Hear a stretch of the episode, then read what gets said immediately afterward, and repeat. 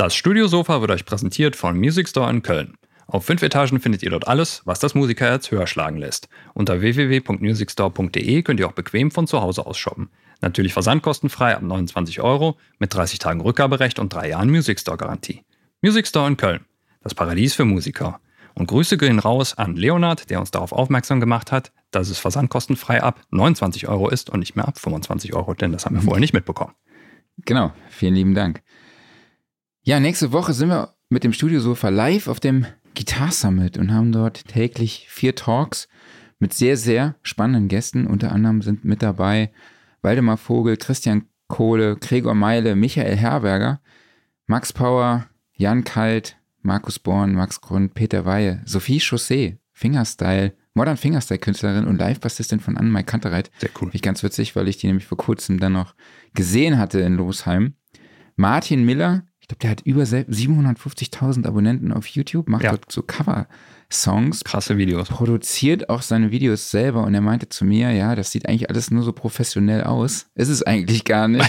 Er er gibt uns da Einblick hinter die Produktion von seinen Videos, äh, die er, wie schon erwähnt, auch selber mischt.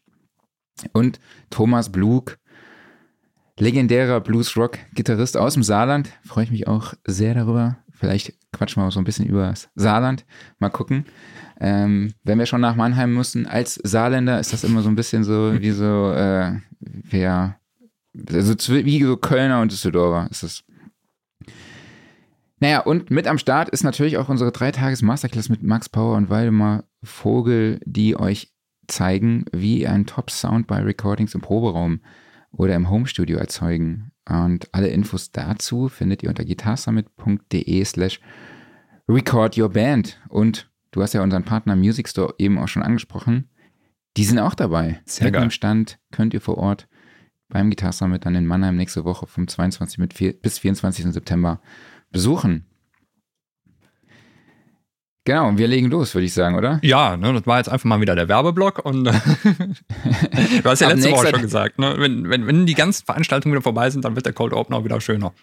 Ja, in zwei Wochen ist es dann äh, wieder ohne Guitar Summit Werbung, ne? Weil da Okay. ist der Guitar Summit dann vorbei. Weiß auch schon mal was, ne? Ja.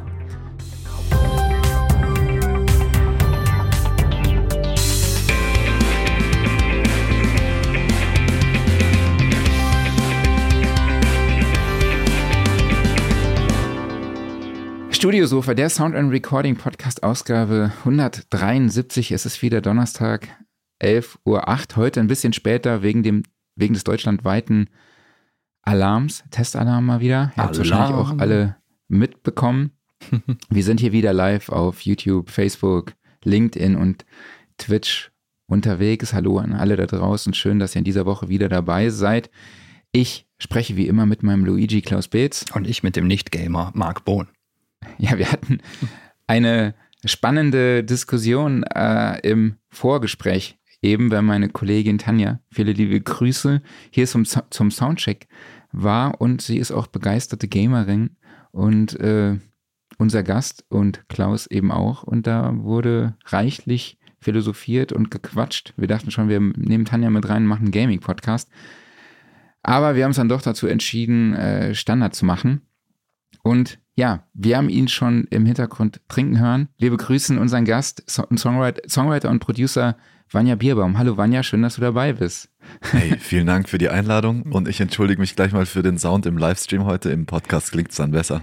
äh, jetzt habt ihr noch meinen äh, waschechten Wohnungshall drauf. Ist leider Ja. kein, äh, ist kein Valhalla Preset, ist nur meine Wohnung. Ja, kein Problem. Ja, es hatte die ganze Zeit, wir, wir haben ja heute hier eine SM7-Party und bis zur Aufnahme, bevor wir live gegangen sind, ähm, war der Sound mega gut und dann, wie immer, kommt es dann irgendwann. Naja. Ja. Aber äh, Vanja, wir sprechen mit dir über deinen Werdegang, den du selber als ja, Slalom bezeichnet hast. Du arbeitest zusammen mit sehr bekannten Künstlern wie Caspar Lea oder auch ähm, Nina, Chubu, Chu, Nina Chuba, wo du auch Nina an Churo. der Nummer 1 Single äh, Whiteberry Lele mitgearbeitet hast. Und zum Schluss sprechen wir auch über noch ein paar Songwriting- und Producing-Tipps. Und wenn ihr da draußen Fragen habt, könnt ihr die natürlich über die Kommentarfunktion auf Facebook und YouTube stellen. Äh, Vanja, ich habe ja schon gesagt, du bist Songwriter, Producer, arbeitest mit vielen Künstlern zusammen. Wie würdest du dich und deine Tätigkeiten selber vorstellen? Ähm, ja, ich würde sagen, ähm, mittlerweile kann ich das besser, glaube ich, in den Satz formulieren. Ähm, ich hatte früher immer das Problem, dass ich von allem ein bisschen was kann, aber nicht so richtig. Und ähm, heute, glaube ich, wird das so, ist das so ein bisschen mein, mein Ding geworden, dass ich so ein bisschen so der Allrounder bin. Also ich komme mal ins Studio und schreibe mal den Text mit oder ich produziere mal oder ich mache vielleicht auch mal nur das Sample oder dann spiele ich mal nur die Gitarre. Ähm, quasi, ich würde sagen, ich habe selten einen fixen Job, sondern ich komme einfach immer dazu und fülle so ein bisschen die Lücken, wo es gerade das Projekt braucht. Mhm, ich mhm. liebe natürlich zu produzieren, ich liebe Instrumente zu spielen und ich liebe auch Songwriting. Ähm, ich finde, in der heutigen Zeit gehört das alles auf eine Art zusammen ähm, und lässt sich schwierig voneinander trennen. Und ich meine, wenn wir zu viert in einer Session sitzen und einen Song machen, ist es am Ende auch egal, wer was macht. Der Song muss gut werden. Und so glaube ich, ist das so ein bisschen meine, mein Ding geworden, dass ich von allem ein bisschen was mache, ähm, ohne eine spezielle Spezialisierung. Okay. Hast du ein alles machen ist meine Spezialisierung. ja, es wie du auch schon gesagt hast, es überschneidet sich ja auch, ne, der Producing- ja, ja. und Songwriting-Prozess. Ja. Ähm, aber mischst du auch? Ja, eben genauso wie alle anderen Dinge. Also, na klar kann ich mischen und immer mal wieder mische ich Sachen, auch die rauskommen, würde mich per se aber niemals als Mischer bezeichnen, weil ich glaube, da gibt es Leute, die können das wirklich. Ähm, und genauso ist es, weil du vorher hier dem, im, äh, bei dem Gitarrenleuten Max Grund zum Beispiel erwäh erwähnt hast. Shoutout ja. an ihn, fantastischer Gitarrist. Ähm, und da, immer wenn ich ihn live sehe, denke ich mir, Mann, eigentlich kann ich ja gar nicht so gut Gitarre spielen. Ähm, und so ist es bei vielen Dingen. Ähm, ja, irgendwie macht es aber dann die Summe aus den Dingen, die man kann, auch wieder aus. Genau, ist ja für Apache unterwegs als Gitarrist. Genau, genau. Dann am Sonntag bei uns auf dem Studiosofa um ja, 16.30 Uhr. Den habe ich sehr gern. Grüße gehen auswendig. Ja. Richtig aus. Ähm, hast du denn ein eigenes Studio? Ähm, äh, hatte ich lange, ähm, also als ich noch in Wien gewohnt habe, hatte ich eins. Ähm, jetzt mein zweites in Berlin gerade wieder abgegeben, weil ich jetzt eben viel mit Nina auf Tour war und ähm, irgendwie hat sich das nicht mehr ganz ausgezahlt, kostentechnisch, wenn ich dann nur dreimal im Monat da bin. Dann hatte ich noch einen Freund mit reingenommen und so weiter. Mhm. Jetzt am Ende für den Sommer habe ich keins mehr und dann war so die Idee, dass man vielleicht Anfang nächsten Jahres sich was Größeres sucht, wo man vielleicht auch mehrere Räume anmietet und die dann auch vermieten kann oder so. Aber derzeit muss ich sagen, bin ich sehr happy damit, wie beweglich ich bin. Also, okay. Sehr dann cool. bin ich heute mal in dem Studio, mal in dem, mal in dem und immer nur mit kleinem Setup und muss mit dem arbeiten, was dort vor Ort ist. Vermisse natürlich mein kleines Studio, wo dann alle ähm, analogen Sachen schon eingesteckt dastehen und ich muss nur noch anstecken, also den okay. Schalter anmachen. Ne? Wie sieht denn da dein Setup aus, mit dem du so flexibel bist? Also ich habe immer mein Apollo Twin dabei. Das ist ja auch fast äh, nicht mehr ohne machbar. Und vor allem für, ähm, ich benutze eben Ableton großteils, sehr selten mal FL. Ähm, aber da habe ich dann das Monitoring auf jeden Fall immer über das Apollo. Einfach und schnell, egal wo ich bin. Ich habe meistens mein SM7B dabei. Ähm, mhm. Und viel mehr ist es nicht, weil im Idealfall steht in jedem äh, Writing-Studio zumindest mal ein MIDI-Keyboard. Vielleicht hat man Glück und es ist noch eine Gitarre da und den ganzen Rest improvisiere ich so ein bisschen. Vielleicht spiele ich dann auch mal einfach nur mit dem, mit dem Computer-Keyboard was ein oder so. Ähm, aber ich mag das irgendwie gern, dass jeden Tag ein bisschen andere Challenge ist. Und natürlich in meinem alten Studio hatte ich dann mal so einen Roland Geier und äh, ähm, einen kleinen Minimoog ähm, und mehrere Gitarren und da hatte ich dann auch meinen Camper verstärkt. Und da war alles so ein bisschen, wenn ich da bei Klaus im Hintergrund das Studio sehe, dann brennt, äh, da schmerzt mir kurz das Herz, aber man kann nicht alles haben. Was sind denn so deine Favoriten unter den Writing-Studios? Also da kann ich jetzt vor allem mal für Berlin sprechen. Zurzeit bin ich wahnsinnig gern im B-Wake Studio. Ähm, ich weiß nicht, ob das euch ein Begriff ist. Ist relativ neu, würde ich sagen, so auf dem Horizont der Writing-Studios. Mhm. Die haben das ganz äh, fein hergerichtet. Eben äh, einer der Beteiligten dort ist Chrome 030, der so aus dem 102 Boys Umfeld, glaube ich, ist. Ähm, und da steht dann jeden Tag frische Früchte und frisches Wasser und ein Eistee und alles sieht so ein bisschen aus, ähm, ist so hergerichtet gerichtet wie aus so der Madman-Era mit so schönen äh, Retro-Möbeln. Und irgendwie, ist, da, da sind wir zurzeit gerade irgendwie alle am, am liebsten. Sonst gibt es das Flow-Studio noch, das äh, gehört zu den Jazzanova-Studios. Hm. Ähm, und ich glaube, heute fahre ich ins Bauteil, da war ich schon sehr lange nicht mehr. Das ist im alten Flughafen am Tempelhofer Feld. Sehr cool. Ich gucke mir Das das ja die Wake-Studio gerade mal parallel hier auf der Homepage an. Das sieht doch wirklich sehr schick Ja. aus. Das ist wirklich, also da gibt es verschiedenste Räume, alle haben so ein bisschen andere Qualitäten. Der eine ist dann irgendwie deutlich heller, der andere größer, aber es, stehen, es steht ein Klavier drin im einen, es sind immer Gitarren da, es ist, ist einfach gemütlich. Es ist so ein Raum, wo ich mich auch mal äh, in einem schwachen Moment auf den Boden legen kann zum Mhm. Schreiben. Und ich finde, ich lieb's, wenn es so ein bisschen Wohnzimmeratmosphäre hat. Sehr cool. Ich muss mich wohlfühlen und daheim fühlen und nicht so steril. Ähm, ich finde auch, je technischer Studios sind, desto schwieriger wird manchmal der Writing-Prozess. Also, wenn ich da einen 10 Meter Pult stehen habe, hilft mir nichts, wenn ich nicht bequem sitze. Ne? Das heißt, die sind wirklich fokussiert auf das Songwriting und da ist jetzt weniger Technik zum Recorden da und es ist eher so eine Wohnzimmeratmosphäre, damit man sich auch beim Genau. Schreiben wohlfühlt. Die haben da dann schon mal einen Preamp und hier auch mal einen Kompressor, wo du die Stimme durchjagen kannst. Aber es ist schon eher für den eintägigen Besuch gemacht, also für das klassische Session-Songwriting-Game. Mhm. Ja, da kann ich das Hausboot ja noch empfehlen in Hamburg. Ja, da war ich leider noch nie. Äh, Habe ich schon oft davon gehört. Ja, ich war da mal, war eine sehr, sehr schöne Zeit. Ja, Da das sieht immer fantastisch aus. Ja, Aber ja. Studios gibt es ja auch wie Sand am Meer in Mhm. Berlin. Ja, Und es switcht immer so gefühlt alles halbe Jahr, wo man dann gerade hingeht. Ich glaube, das hängt auch viel zusammen mit, welche Abmachungen dann die Majors zum Beispiel oder die Labels mit den Studiobesitzern haben, wo dann halt oder die Verläge ihre, ihre Leute hinschicken zurzeit gerade. Ich glaube, das variiert immer. ja, das ist ein spannendes Thema. Muss ich mir mal merken und mit aufnehmen für die Ja, ich unsere glaube, weitere äh, Redaktion. Da schlummert ein Markt, ein großer drin in Berlin. Okay. Sinnvolle, gute Studiovermietung Mhm. zu einem sinnvollen Preis und so, dass es man es auch bequem hat. Und Mhm. da kann ich zurzeit nur äh, bestes Zeugnis geben für die Bewake Studios. Sehr gut. Shoutout. Okay. Wo äh, ist das vergleichbar mit so einem Tagessatz von einem Studio? ähm, ich würde sagen, das variiert. Ich weiß jetzt die Preise nicht ganz genau, muss ich sagen, weil ich es ja auch oft nicht selber äh, buche.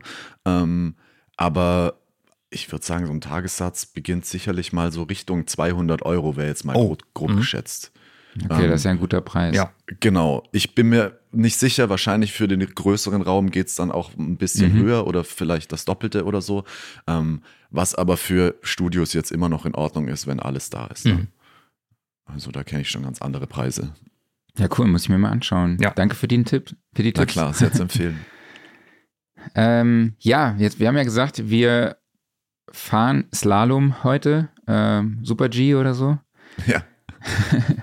Äh, vielleicht fangen wir einfach mal von ganz vorne an. Wie hast du denn mit der Musikproduktion begonnen und wann fiel für dich so die Entscheidung, das halt wirklich beruflich zu machen?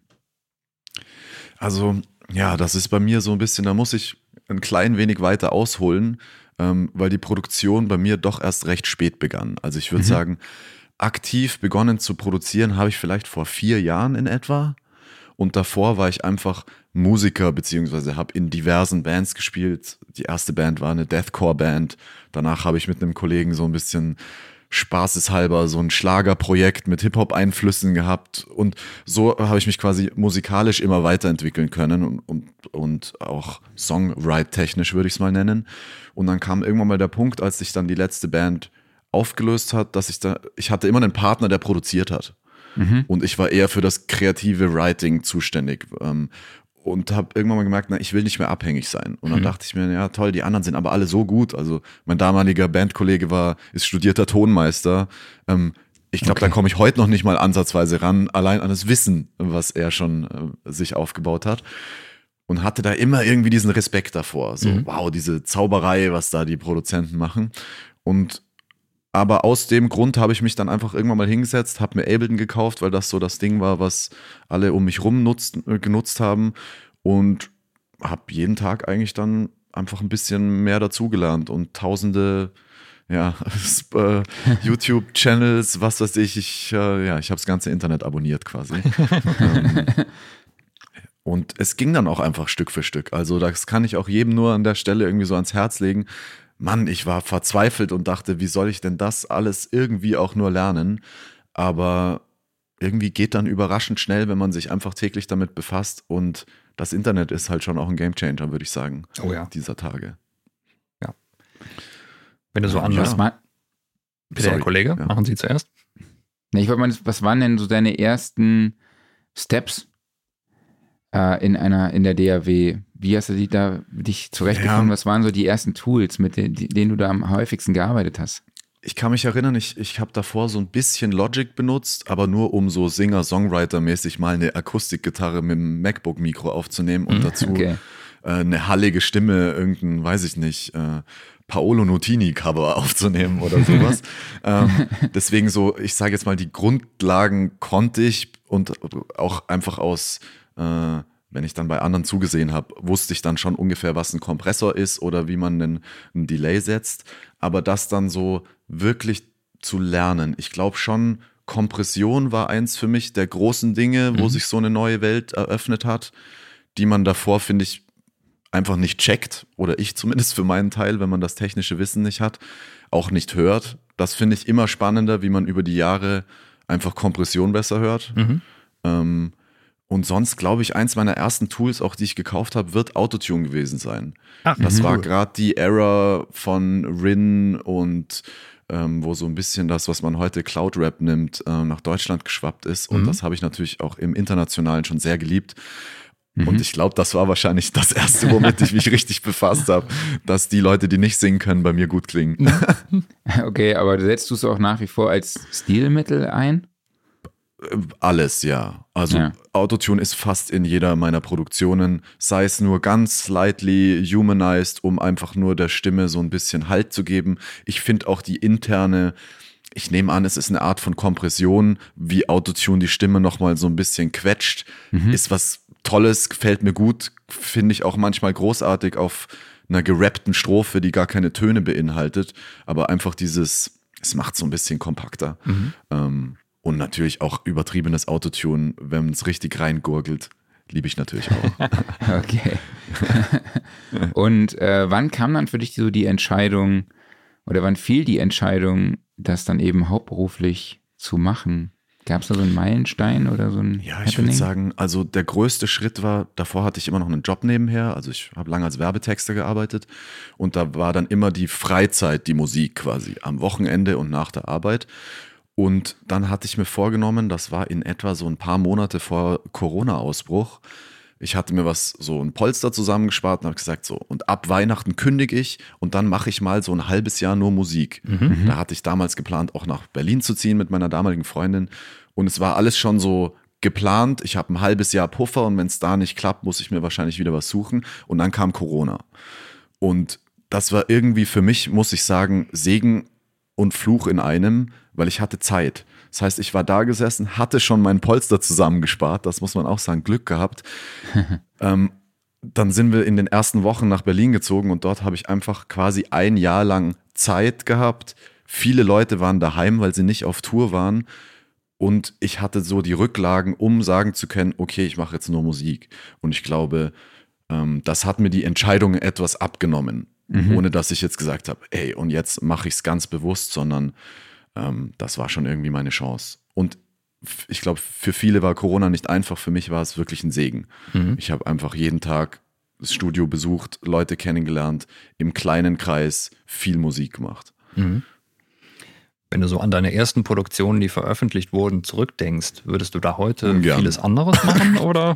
Äh, Ähm, ja, auf jeden Fall. Also ich muss auch sagen, bei mir ist das nach wie vor ein Learning by Doing. Ähm, Ich, also ich bin vor allem als Fan in die Musik gekommen, auch als also Produzent bin ich geworden, weil ich Beats liebe oder Produktionen liebe und das immer so ein bisschen sehe, wow, wie haben die das gemacht? Wie Ja. klingt das so wahnsinnig gut?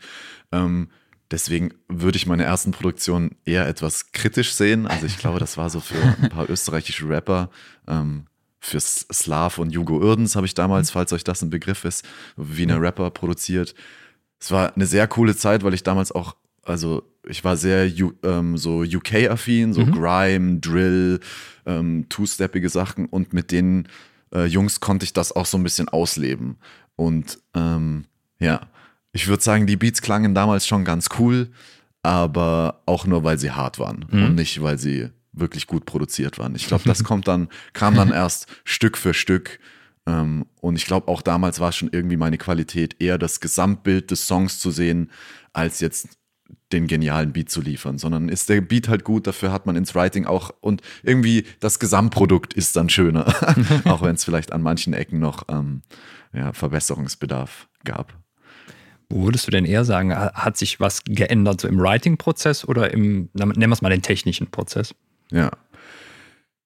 Äh, in allem, in mhm. allem. Also ich bin mir viele Dinge viel bewusster geworden, mhm. dass, ähm, dass man, finde ich, die technische Seite ist total wichtig, aber im Writing-Prozess ist sie gar nicht wichtig. Stimmt. Also so Dinge wie, wie gut klingt was sofort oder passen die Frequenzen zusammen oder klippt irgendein Sound innerhalb. Äh, am Ende ist alles egal, wenn es geil klingt. Ja. Also das ist so ein bisschen mein Credo im Lauf der Zeit geworden, weil ich immer Angst hatte, dass ich die Dinge nicht verstehe, nicht gut genug bin und es deswegen nicht machen kann, was am Ende absolut nicht stimmt. Also der Weg ist ja vollkommen egal. Wenn es am Ende cool klingt und da fünf Kicks untereinander liegen und es deswegen geil klingt, mhm.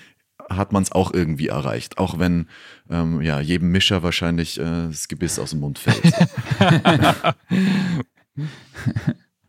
also ich glaube, das hat sich, um auf die Frage zurückzukommen, primär verändert ich mache mir nicht so viel Gedanken mehr über, was ist richtig und mhm. falsch und genauso im Writing. Und das ist natürlich jetzt schön zu sagen mit einem, mit äh, so gewissen Dingen, die gut gelaufen sind. Aber äh, daraus schöpfe ich schon immer meinen Mut, einfach zu sagen, hey, solange es mir gefällt oder zumindest uns dreien im Raum mhm. oder so, ist alles erreicht, was wir für heute machen können. Ja. Ja, cool. Jetzt zählen ja zu deinen Credits, wie eben schon gesagt, ähm, sehr erfolgreiche Künstler wie Casper, Lea oder auch Nina Chuba.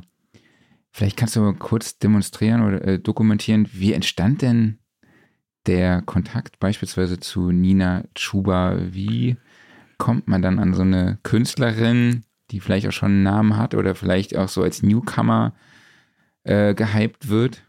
Ja, ja, das ist spannend. Das werde ich natürlich auch öfter gefragt und ich glaube auch, da hole ich auch mal noch mal kurz aus. Ähm, ich habe viel von dem, was ich technisch nicht konnte, probiert immer auf menschliche Ebene auszugleichen. Also mhm. dann, also mir ist immer das Wichtigste, dass allen gut geht in der Session, dass alle sich wohlfühlen. Ich irgendwie ist das so ein bisschen mein, mein Ding. Nicht, dass ich es extra mache, aber ich finde, äh, man, alle könnten ein bisschen freundlicher zueinander sein. Oh, und ja. ähm, irgendwie habe ich so einfach ein sehr, sehr schönes und großes Netzwerk mittlerweile an diversen Leuten ähm, in, in der Musikindustrie. Ähm, und das merke ich, hilft mir immer wieder weiter. Wenn ich vor drei Jahren jemandem einen kleinen Gefallen getan habe oder jemanden connected habe mit jemandem anderen, kam es ein paar Jahre später wieder. Und genauso war es bei Nina auch. Ähm, vor den äh, Rapper, den ich vorher erwähnt hat, äh, Slav aus Wien, ähm, der hat in Deutschland ein, äh, ein Management gefunden und so irgendwie habe ich die auch öfter mal kennengelernt, das Management. Und ähm, über ihn quasi und die Arbeit mit ihm haben die dann gemerkt, hey, ich, wir finden irgendwie toll, was er macht. Äh, wir würden dich gern auch managen. Und so eins der ersten Dinge war, wir haben gehört, Nina Chuba, so eine Künstlerin, switcht von Englisch auf Deutsch und mhm. ähm, da, da, da sehen sie mich, da muss ich unbedingt dabei sein. Ähm, die hat so eine tolle Stimme und äh, das kann nur gut werden. Aber da muss man auch sagen, da hatte Nina jetzt schon so ein paar größere Songs auf Englisch ähm, und hier und da mal auch so einen EDM-Cut und so Sachen. Aber es war noch überhaupt nichts von der Nina da, wie wir sie jetzt kennen. Mhm. Ähm, da habe ich dann damals den kleinen Ordner mit, ich glaube, fünf, sechs äh, Soundcloud-Demos geschickt bekommen. Muss aber auch dazu sagen, habe selten so einen guten Demo-Ordner gehört und war natürlich sofort äh, dann dabei und habe gesagt, hey, irgendwie ist das was Besonderes. Das hat man irgendwie gleich gemerkt. Und da, ja, an der Stelle Shoutout einfach an mein jetziges Management, ähm, die da einfach ein gutes Gespür dafür hatten damals und auch so ein bisschen ins Blaue geschossen haben. Also wir wussten nicht, was Nina gerade macht und was, wo es überhaupt hingeht. Sie hat nur einfach das Gefühl gehabt, besondere Stimme, besonderes Umfeld, probier's doch mal aus. Okay. Und wie wichtig ist so ein Management für dich jetzt persönlich und vielleicht nochmal zwei, drei Schritte zurück? Wie kommt man eigentlich als Songwriter, Producer an so ein Management? Muss es sich Sehr da bewerben? Frage. ja, jetzt äh, bewirb dich Bewerbung jetzt schreiben. unter. ähm, also, mir hat das schon sehr geholfen. Ich hatte den, den Vorteil, dass wir damals mit der Band auch schon ein Management hatten und ich so ähm, ein bisschen mehr diese Strukturen kennengelernt habe, was, was ein Management macht, wozu man es gebrauchen kann, wo es einem weiterhelfen kann.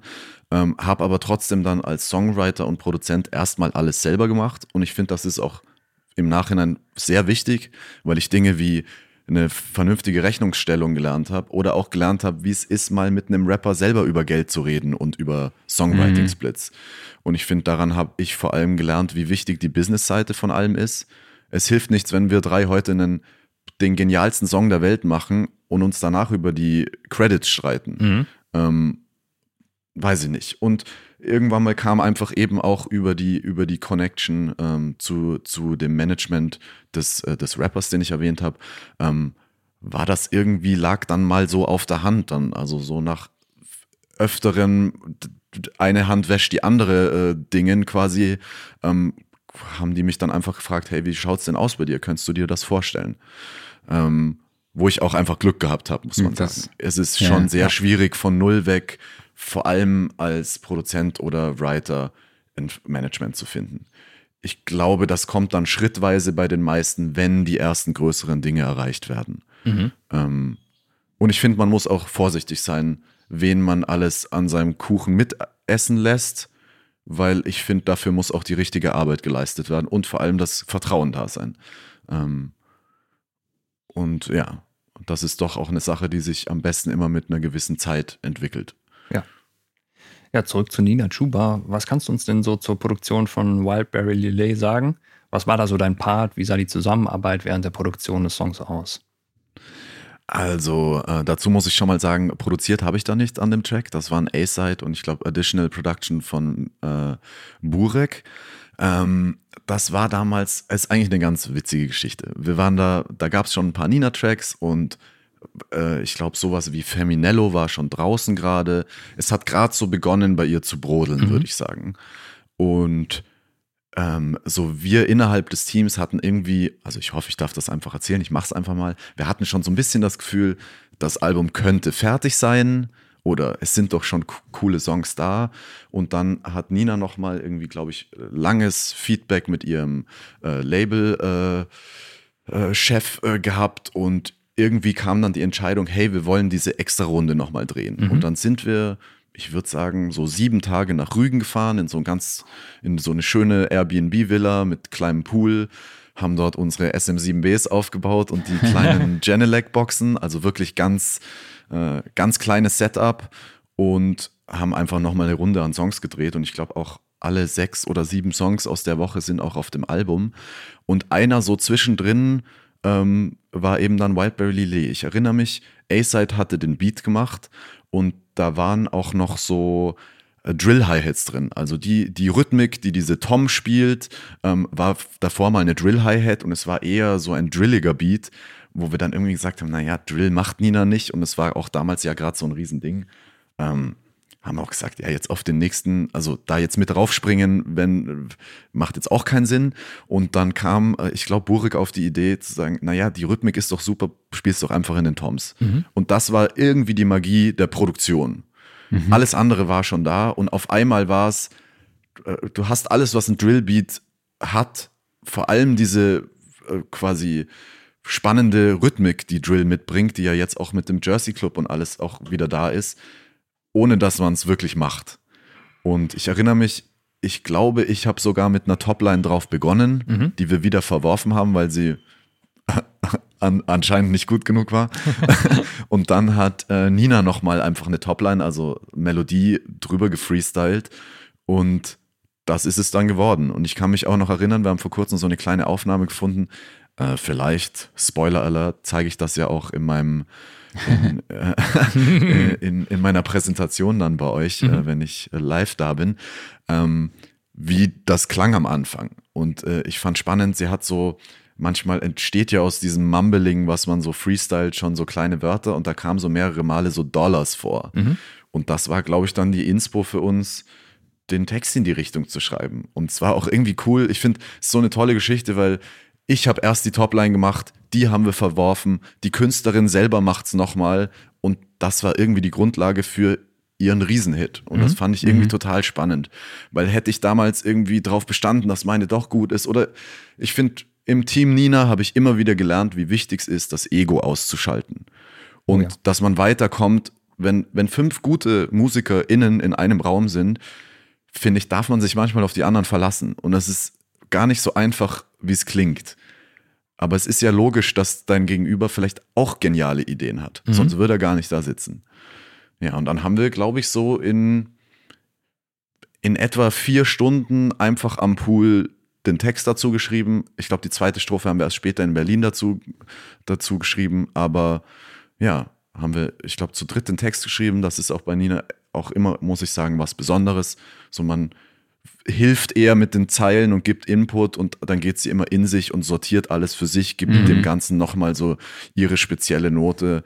Ähm, und ja, war schön auf jeden Fall. Währenddessen haben wir im Pool geplanscht, immer einer musste draußen sitzen und die Zeilen mitschreiben. Sehr cool. Und ja, auch damals haben wir noch nicht so gecheckt, es war ein cooler Song und der sollte dann auch nur so als Zwischendrin, als Audiosingle rauskommen und hat dann mehr Meter gemacht, als wir uns je vorgestellt haben und irgendwie schön. Ja. Ja, ist eigentlich ein super Übergang zu unserer nächsten Frage. Was gilt es denn bei der Kommunikation mit dem Künstler im Studio oder auch beim Songwriting zu beachten und welche Rollen spielst du da oder gibt es mehrere? Du hast ja jetzt auch schon gesagt, ja, man muss halt gucken, dass man sein Ego zurückschraubt. Man muss den anderen ja auch den Raum für die Kreativität lassen und deine Hook ist es vielleicht nicht geworden, aber sie hat vielleicht die Kreativität des anderen getriggert und so kam auch eines zum anderen. Wie würdest du ja. sagen, welche Rollen gibt es da in so einem Prozess und hm. Also schwierig zu sagen, aber ich würde auf jeden Fall mal grundlegend sagen, ähm, wir sind alle nur im Studio, um die Vision des Artists zu verwirklichen. Mhm. Und das ist manchmal einfacher und manchmal schwerer und manchmal kann es der, der Artist besser vokalisieren und manchmal nicht. Und manchmal ist es vielleicht auch nur, nein, die Topline ist es nicht von dir. Ich stelle es mir eher so vor und dann macht sie selber. Und das war dann vielleicht meine Aufgabe in dem. Also zu zeigen, was es nicht ist oder ihr den, wie du sagst, den, den Trigger für die nächste Idee zu geben. Ähm, und ich sehe mich da immer so eher so als Unterstützer. Also mhm. Muss man auch irgendwie dazulernen, dass da ist jede Session, jede Künstler, Künstlerin vollkommen anders. Es gibt Künstler, die schreiben absolut nichts selber, ähm, was aber auch okay ist, weil sie sind halt die Artists, dafür haben sie eine fantastische Stimme. Mhm. Andere schreiben, würde ich sagen, alles selber. Jetzt ein Beispiel von Nina, weil das auch immer wieder ihr äh, vorgeworfen wird. Nina ist für mich eine der allerbesten Songwriterinnen im deutschsprachigen Raum, wahrscheinlich sogar, also sie schreibt ja auch auf Englisch und die Sachen, also sie schreibt oft ganz alleine, wo niemand von uns dabei ist und, und manchmal mit und ich finde, das ist irgendwie die schönste Variante, weil ich kann auch alleine schreiben, aber ich bin mir sicher, wenn wir zu zweit schreiben, sind wir irgendwie besser. Und sei es nur mhm. durch den Ping-Pong-Effekt, man kann sich vier Augen, äh, vier Ohren hören mehr als nur zwei. Ähm, und irgendwie ist es das für mich immer. Irgendwie einfach eine gesunde Kollabo in dem Moment zu erstellen, wie es gerade für den Moment passt. Mhm. Und mal heißt das für mich mehr Textarbeit oder mehr eigene Ideen oder Input haben. Und mal ist es auch nur, wie jetzt bei einer Nina, bei einem Casper oder auch bei einer Lea, als Unterstützung da zu sein. Und manchmal muss ich dann halt auch siebenmal eine neue Idee einbringen, bis es dann stimmt. Aber es geht dann nicht darum, dass ich meine Vision verwirkliche, sondern einfach nur dabei helfe, dem Artist, ähm, ja, weiterzuhelfen. Okay. Ähm, und da finde ich, ist einfach Respekt und Ehrlichkeit, so doof, doof wie es klingt und so äh, der Vibe im Studio macht halt sehr viel aus. Ja. Wenn ich einfach ehrlich sagen kann, ich fühle das nicht und wenn ich das auch einem Artist ins Gesicht sagen kann, der sonst vor 30.000 Leuten spielt und Also, weißt du, ich meine, so, Mhm. dort sind wir Klar. alle irgendwie gleich und es ist alles auf einer Augenhöhe. Und da muss ich mich auch sehr glücklich schätzen, dass ich mit solchen Artists arbeiten darf, die auch das so annehmen. Und da kann man auch mal sagen, Mann, einen von den 17 Tracks, die wir gemacht haben, fühle ich überhaupt nicht. Das Ja. finde ich Mhm. nicht cool.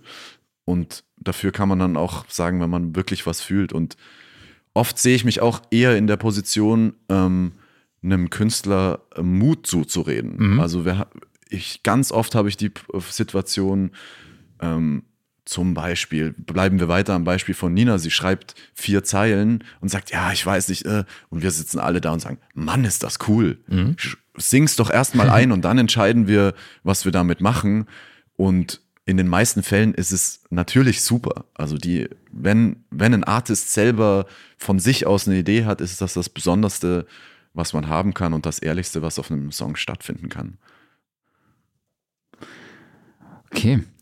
Ja, du hast es ja auch schon anmoderiert, die Studioszene mit deiner Masterclass. Aber vorab vielleicht noch die Info. Es gibt immer noch Studioszene-Tickets zu gewinnen.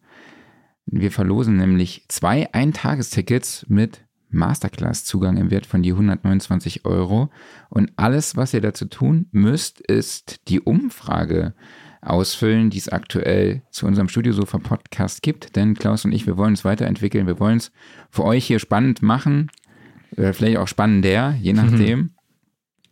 Und genau, den Link zu dieser Umfrage findet ihr in den Show Notes. Und ähm, Gimmick ist auch, dass jeder Teilnehmende, jede Teilnehmende ähm, ein digitales Mini-Abo bekommt von Sound and Recording. Das heißt, ihr bekommt die nächsten drei Ausgaben von Sound and Recording in digitaler Form zugeschickt und habt zusätzlich auch innerhalb der Zeit äh, ja, Zugriff auf das gesamte Heftarchiv ab 2006. Also es ist hier sehr, sehr viel Content dabei. Ich weiß nicht, Vanja, ob du das auch schon durchgestöbert hast, wenn du gesagt hast, du hast das Internet abonniert.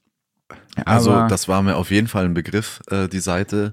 Muss aber auch sagen, die letzt, das letzte Jahr bin ich nicht mehr so viel zu Tutorials und, äh, und äh, so Okay. gekommen. Aber mache ich immer noch sehr, sehr gern. Also äh, Okay. ob es genau so ein Podcast ist, Podcast wie jetzt ist oder ähm, weiß ich nicht, ja, Pensados Plays und die ganzen Sachen. Oh ja. Genau. Wir lieben es ja. The Nerd Shit. Genau, also Studioszene 17. bis 19. Oktober in Hamburg. Sei dabei. Ja. Genau, vor Ort zeigen euch interna internationale Producer oder auch national erfolgreiche Producer und Engineers, wie ihr eure Recording, Mixing, Mastering sowie Producing Skills auf das nächste Level hebt. Mit dabei sind Jason Joshua, Warren Ewart, Purple Disco Machine, Moritz Enders, Jill Zimmermann, Quarterhead, Stefan Bethke, Hans-Martin Buff und auch Vanja Bierbaum. Welch Überraschung. Ja. Vanja, warum muss man denn die Studioszene besuchen und was zeigst du in deiner Masterclass? Also ich finde es schon mal allein spannend, die Namen, die du jetzt erwähnt hast. Ähm, ich glaube, von jedem Einzelnen könnte ich mir wahrscheinlich einen ganzen Tag lang einen Podcast anschauen und einfach nur zuschauen, was die so machen. Und ähm, deswegen, das ist schon, finde ich, immer der größte Wert an so einer Zusammenkunft, ist Gleichgesinnte zu treffen.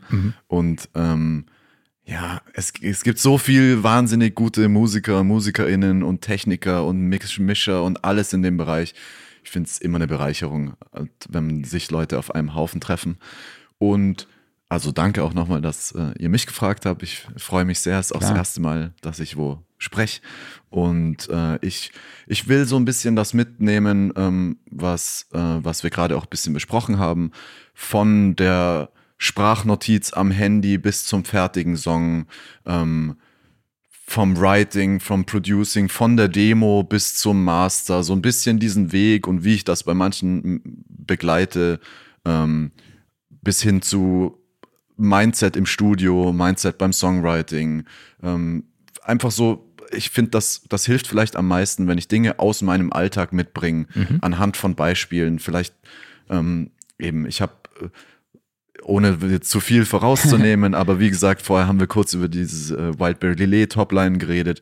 Ähm, ich suche ein paar so solche Dinge raus, dass man von der komischen Sprachnotiz bis zum, wie hat sich die Idee weiterentwickelt, welche Schritte hat es gebraucht, welche Schritte nach vorne, welche Schritte nach hinten, egal ob Produktion oder Writing, ähm, so Dinge. Und ich glaube, es wird auch spannend, dann einfach viel Fragen zu beantworten von Menschen, die in ähnlichen Situationen ähm, sind, mit vielen Leuten arbeiten und wie man, wie man die Kontakte knüpft und die weiter ausbaut und solche Dinge.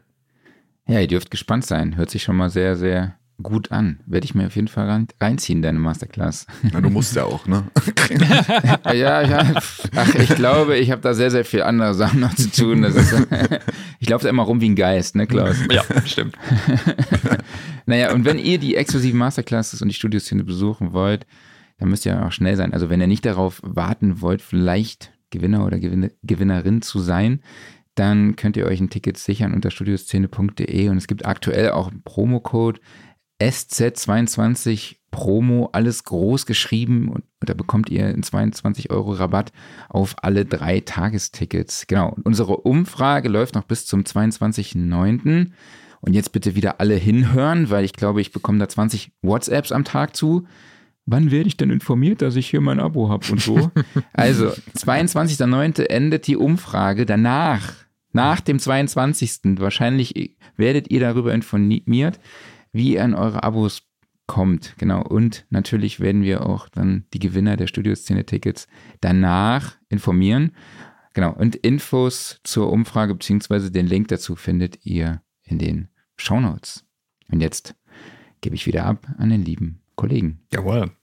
Gehen wir wieder zurück so zum Thema Networking und ähm, Gibt es für dich so einen speziellen Kontakt oder eine spezielle Connection, wo du sagst, die war absolut entscheidend? Also du musst jetzt keinen Namen nennen oder sowas? Oder ist es mhm. einfach was, was sich so über die Zeit immer mehr summiert hat?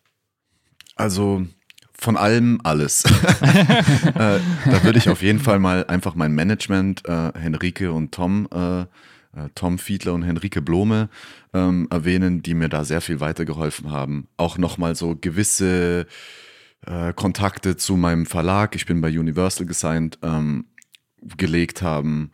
Ähm, aber sonst war es schon, glaube ich, ein großes Sammelsorium aus viele Menschen treffen, mit vielen Menschen probieren, auf die nächste Ebene zu kommen.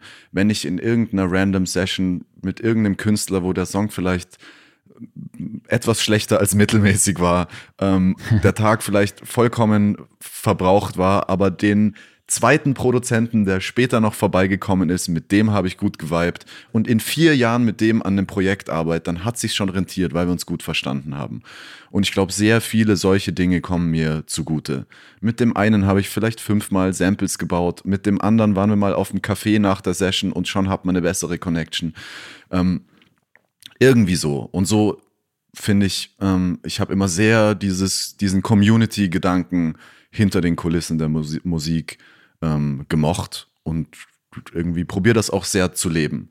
Und wenn man das Gefühl hat, man weiß jemanden, der zu jemandem passen würde, ähm, weil, ey, ihr würdet euch gut im Studio verstehen, dann legt man die Leitung vielleicht einfach. Und äh, ja, es gibt, es gibt so viel zu tun und es gibt so viel Musik zu hören. Ich glaube, keiner nimmt irgendjemandem was weg.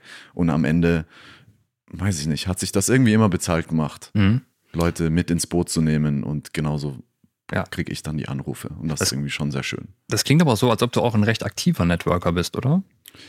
Auf jeden Fall. Also ich probiere auch, ja, ich, es ist eine Art von Workaholic, würde ich sagen. Mhm. Ich aus Angst, nicht genug zu machen, mache ich jeden Tag was und aus Angst, nicht gut genug Sachen zu machen, mache ich auch jeden Tag was, weil man braucht manchmal die zehn schlechten Lines oder zehn schlechten Beats, um auf den 11. überhaupt zu kommen. Und das ist so ein bisschen meine, mein Credo, würde ich sagen. Mhm.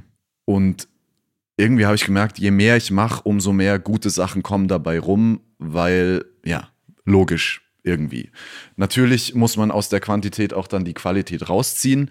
Ähm, aber ja, das ist, das füllt wahrscheinlich einen anderen Podcast. ähm, Definitiv. Ja, aber ich probiere das schon sehr aktiv zu machen, um zurück auf die Frage zu kommen. Ja. Also, wenn ich merke, ich verstehe mich mit jemandem, probiere ich den Kontakt zu halten, probiere aber auch jedes Mal, das kann ja auch unangenehm sein, gerade mhm. wenn zum Beispiel jemand erfolgreicher ist oder so.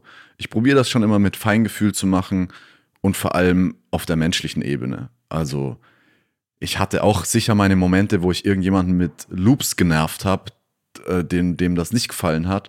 Aber ja, einfach so freundlich wie möglich. Auch also an die Loopmaker da draußen. Je freundlicher man schreibt, je respektvoller das macht schon immer aus. Ich, Mhm. ich pick auch eher die Samples von den Leuten, die ich gern habe oder wo ich. Es, man kann es nicht abschalten.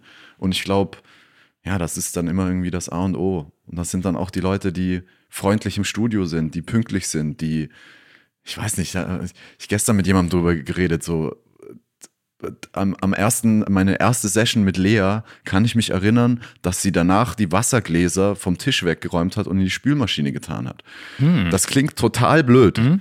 aber das habe ich so ganz selten nur erlebt. Mhm. Und da wusste man gleich irgendwie, oh Mann, wir sind auf einer irgendwie ähnlichen Ebene. Man bedankt sich, man ist höflich, man hält die Tür Mhm. auf, man ist respektvoll. Das ist wirklich ein blödes Beispiel. Aber das hat mich damals so, wow. Na klar, das- jeder normale Mensch nimmt, Ja. Nimmt seine Sachen nachher mit. Ja, Aber das absolut. ist nicht selbstverständlich. Ja. Hast du noch einen Tipp äh, für mich? Weil ich bin selber leider ein total schlechter Networker. Vor allen Dingen, ich vergesse ganz oft einfach, Leuten zu antworten. Hast du da einen heißen Tipp? Naja, ich muss schon sagen, ich bin sehr akribisch bei meiner Nachrichtenführung. Mhm. Das heißt, wenn ich was lese und mir es wichtig ist, dass ich es später noch beantworte, mache ich es wieder auf ungelesen. Das ist so mein Mhm. kleiner Trick. Ja. Und ich werde ein wenig, beziehungsweise ich und mein, mein ADHS, mein stet, stetiger Beifahrer, äh, werden ganz hart getriggert von diesen roten äh, Notifications. Okay, ja. Und im Idealfall habe ich am Abend keine mehr davon. Alles klar. Und ich weiß ich nicht, ob das hilft, aber ich warte oft den ganzen Tag lang mit Antworten, die noch nicht so wichtig sind und schreibe sie am Abend am Laptop, weil es Mhm. viel schneller geht. Das Irgendwie sind das so kleine Obstacles zum Überwinden. Und man muss es einfach machen. Ja. Also so dämlich, wie es klingt, das ist wie so, Mann, ich traue mich nicht, den und den nach einer Session zu fragen.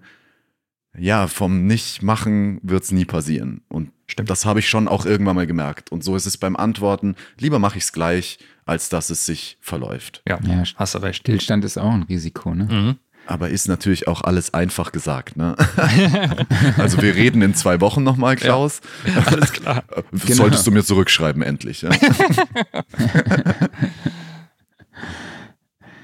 Okay, also so blöd fand ich das Beispiel auch gar nicht Nee. mit dem äh, Gläser wegräumen. Ich glaube, das sind einfach so Kleinigkeiten, auf die man achtet äh, und die dann eben dazu entscheiden oder dazu führen zu der Entscheidung, ja, ist sympathisch oder vielleicht auch nicht Mhm. sympathisch, ne? Oder man Ja. ist eben auf einer Ebene oder eben nicht oder bei einem Artist, der vielleicht auch schon erfolgreich ist, merkt man dann auch, ja, eine Bodenständigkeit einfach, genau, ne? die dann genau. eben äh, Und sympathisch natürlich ist. gibt es ne? auch das, das Gegenteil. Das Also, Pendant gibt's, äh, das Gegenteil gibt es wahrscheinlich dann, auch. Dann wird im Nichtraucherstudio direkt mal der Joint angemacht und ja, was so Okay. an Müll liegen bleibt, äh, räumt im Idealfall der Produzent danach aus. Ja. Okay. Ja, wenn wir mal zur Praxis kommen, unsere Hörer und Hörerinnen freuen sich immer über kleine Tipps und Helferlein, die auch Mhm. ihr Songwriting oder Producing weiterbringen. Ähm, gibt es irgendwas, was du an Inspirationshilfen oder Methoden nutzt, die deine Kreativität im Songwriting oder Producing eben steigern? Also und wenn ja, in welcher Form? Also ähm, singen oder schreiben vielleicht auf, beste auf bestehende Tracks, die dann nochmal Inspiration nehmen oder setzt du dich irgendwie hin und schreibst einfach mal deine Gedanken auf oder bewegst dich in, also viele machen es ja so, dass sie sich irgendwie eine Umgebung vorstellen und dann einfach auch schreiben, dieses Sensory Writing, also einfach Mhm. aufschreiben, was ihnen gerade, So welche Sinne angesprochen werden, also welche Bilder sie sehen, was sie in dem Moment fühlen, was sie riechen, hören. Ich glaube, also ich würde sagen, ich bin da ein sehr intuitiver Musiker beziehungsweise Writer. Am, am meisten lasse ich mich inspirieren, glaube ich, von anderen Menschen. Ich mache sehr selten alleine Musik, muss ich sagen. Mhm. Ähm, passiert natürlich auch und mache ich gern. Ähm, aber am liebsten habe ich so diesen Ping-Pong-Effekt an Emotionen auch. Jemand kommt in die Session, erzählt was, ich kann mir auch nur ein Wort draus nehmen und schon hat man ein Thema oder so. Ich brauche immer so ein bisschen diesen äußeren Einfluss von anderen Menschen. Ähm, oder f- das fällt mir dann äh, leichter. Was ich aber auch mache, und das probiere ich stetig auch auszubauen, mir neue Techniken zu suchen. Also ich bestelle jedes blödsinnige Buch, was wohl beim Songwriten helfen soll oder so. Ich habe hier gerade, äh, leider ist äh, zu weit entfernt, sonst würde ich es zeigen. Ich glaube, es heißt äh, Frische Luft. Ähm, Okay. Habe ich von, von einem Writer-Kollegen, der hat mir das empfohlen. Ähm, da sind einfach nur random lustige Bilder drin die das Denken anregen. Also, mhm. ich weiß nicht. Ich sehe von hier aus nur, ich glaube, eine Waschmaschine und drauf sitzt ein Hund. Und ja, das ja, macht genau. was in deinem Hirn. Mhm. Ja, und so Dinge. Dann habe ich mir auch mal so ein Set bestellt, das, äh, das äh, gab es von, von so einem Songwriting-YouTube-Channel, äh, äh, wo so Songwriting-Cards drin sind und die kann man random mhm. zusammenmischen und dann hast du zum Beispiel eine Chord-Progression plus drei Themenvorschläge plus äh, was auch immer. Ähm, ja. Sowas habe ich auch probiert, muss ich aber sagen, im Alltag hilft mir das herzlich wenig. Ähm, sonst, also auch so Plugin-technisch, was ich mir zuletzt geholt habe, ist dieses God, God Particle von, von äh, Cradle ist das, glaube ich, ja. ja, hier von Frank Dukes. Da liebe ich, das liebe ich sehr, auch, auch der, der Synthi von denen, der, der The Prince, glaube ich, heißt er, kann ich nur empfehlen. Äh, God's Particle ist mittlerweile für die Session ein bisschen meine gecheatete Masterchain, dass es gleich irgendwie lauter und fetter klingt, mhm. obwohl es noch natürlich nicht so ist. ähm, ja, äh, und hm, ja, ich glaube, mein, mein Go-To-Ding ist, dass ich probiere, jeden Tag anders zu starten. Also lass mal mit Chords beginnen, lass mal mit dem Klavier beginnen und das mit dem Handy aufnehmen. Lass mal Percussion klopfen und darauf probieren, was uns einfällt. Lass uns mal erst eine Hook schreiben ohne Melodie und lauter so Dinge. Aber mhm. Ich glaube, jeden Tag ist es eine neue Challenge und hätte ich den perfekten Weg oder das Gimmick gefunden, was mir hilft, ähm, würde ich es erstens nicht verraten und zweitens, äh, nee, natürlich, äh, dann, mhm. dann, ja, dann, dann hätten wir es ja schon. ähm, Würdest es auf der nee, Studioszene zeigen. Mhm. Genau. Ich glaube, für mich ist es einfach immer wieder jeden Tag ein Stück Arbeit auf eine Art. Mhm. Jeden Tag an einem Ort reinbohren und manchmal musst du halt, wie gesagt, diese zehn beschissenen Lines schreiben, um auf die elfte gute zu kommen. Mhm. Und für mich ist es dann, glaube ich, der Cheatcode die Consistency. Mhm. Weil das ist, glaube ich, das, was allen am meisten weiterhilft. Also man sagt ja auch so gern, ähm, Talent ist schön, aber harte Arbeit ist irgendwie besser. Und ich finde, das merkt man gerade in der Musikindustrie. Die Leute, die seit fünf bis zehn Jahren dranbleiben, egal wie erfolgreich oder nicht, es macht sich irgendwann mal bezahlt. Mhm. Und ja. da muss man manchmal durch tiefe Täler und auch manchmal, also ja, ist nicht immer einfach. Ja. Und auch, wie, wie, sieht es so jetzt beim, beim reinen Songwriting aus? Also nehmen wir mal jetzt zum Beispiel, wenn wir uns auf Lyrics oder sowas beziehen, hast du dann da noch irgendwelche Werkzeuge, die du nutzt? Also irgendwelche Apps, die halt also, Reime vorschlagen oder ähnliches? Na klar, ähm, gibt es so die, die Go-To-Reime-Apps. Warte mal, wie heißt denn das? Äh, was ich gern nehme, ist doublerhyme.com, glaube ich. Oh. Ähm, okay. Das ist ja auch immer so ein Ding. Also mhm. der nimmt dann auch die Doppelreime mit. Ähm, muss aber auch sagen, es ist eine große Hilfe, solche Apps, mhm. aber es ist auch eine große, wie soll ich sagen, Einschränkung. Weil ähm, was ich gern mache, ist zum Beispiel in gescherten Dokumenten mit dem Artist oder mit den anderen Writern schreiben. Ähm, das finde ich hilft schon mal, dass alle an einem Ort sind und irgendwie man probiert, äh, die Gedanken an einem Ort zu channeln, sonst schreibt jeder vor sich hin und alle halbe Stunde ja, hat jeder unterschiedliche Ideen und man kommt nicht auf einen Nenner. Ähm, aber was ich noch zu den Reime-Apps sagen wollte, es macht schon erstmal Sinn, ohne die zu arbeiten, weil sobald ich die Reime-App aufmache, sehe ich dort die zehn mhm. Varianten und mein Kopf geht von diesen zehn Varianten nicht mehr weg. Mhm. Und damit schränkt man sich manchmal sehr ein. Was ich dann eher mache, ist, finde ich, Bewegung hilft immer. Also einfach im Raum rumtigern, sagen mhm. wir da. Und dann läuft man zehn Runden um den Tisch und murmelt es vor sich her und probiert es mal laut und probiert es mit anderen Phonetiken, also was im Englischen ja zum Beispiel wahnsinnig gut funktioniert, was ein bisschen komischer aussprechen, dass es sich reimt und schon hat es eine Besonderheit, machen wir im Deutschen viel zu selten.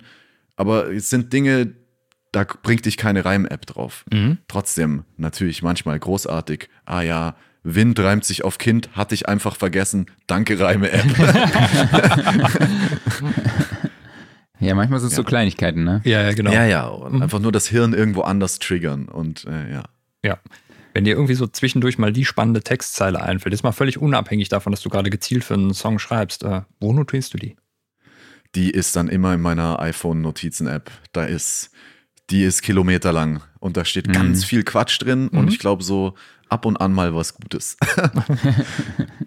Meistens, wenn ich nachschaue, äh, wahrscheinlich könnte man diverse Malle-Hits draus schreiben. und Melodien landen dann wahrscheinlich normal so in den, in den Voice Recordings drin, ne? Ich muss sagen, das mache ich gar nicht mehr so oft. Da mhm. hatte ich meine Phase, oh, jetzt habe ich die Hook-Idee und sing das schnell in, in, in der U-Bahn, mhm. habe aber gemerkt, dass ich nie wieder dort reinschaue. Ah, okay. Ähm, mhm. Es ist dann eher so, wie gesagt, ich starte gern bei Null auch in der Session. Mhm. Also das ist irgendwie was Schönes, wenn man auch nicht davor, weiß ich nicht, äh, hören wir doch die drei Kid Leroy-Hits gerade und machen sowas. Ich finde, damit schränkt man sich, sich schon viel mehr an, aber wenn man mit leerem Papier einfach mal drauf loszeichnet und später ein bisschen formt, wo es hingehen soll, finde ich, hat das immer die größte Magic. Und das ist bei mir bei Melodien und bei Text und bei allem so. Mhm. Mhm. Ähm, klar, manchmal komme ich mit einem Wort schon in eine Session oder im Idealfall kommt natürlich der Artist schon mit einer Grundidee oder einem Konzept. Ähm, aber ich habe auch gemerkt, Vorbereiten ist super gut, aber hilft auch manchmal überhaupt nichts. Also ich hatte zum Beispiel überlegt, heute habe ich eine Session, da ist so ein bisschen anderer Sound, da müsste ich mich wieder so ein bisschen reinarbeiten, das ist so ein bisschen elektronischer. Ähm, aber was, wenn ich dann heute ankomme und der sagt, na, ich hätte eigentlich gern mal wieder eine Klavierballade. Mhm. Dann war alles umsonst und wir starten wieder bei Null. Mhm. Deswegen irgendwie hat sich bei mir eingebürgert, mit nichts reinzugehen und dann habe ich auch die leichte Panik, dass was passieren muss und dann passiert auch meistens was. Mhm. Okay. Nimmst also, du denn auch Sounds? Nimmst du denn auch Sounds ja. auf unterwegs, so, wo du denkst, ach, das ist irgendwie ein geiler Sound, den ich mal für mal. Songwriting oder Beats nutzen kann? Ab und an mal. Aber da bin ich eher jemand, also ich sammle massiv viel Samples. Mhm. Ähm, so, weiß ich nicht, Percussion Packs oder sowas. Mein halber Laptop ist da voll. Ähm, und so Sounds, das mache ich dann auch eher in der Session, wo ich dann probiere, okay, wir haben jetzt relativ Standard Chords für einen Popsong. Wie können wir die Produktion abspeisen? Naja, lass zum Beispiel die Percussion mit Fingerklopfen am Tisch aufnehmen. Mhm. Oder mhm. es gibt so Dinge, weil wir vorher, glaube ich, kurz hatte ich Ferminello von Nina Chuba angesprochen.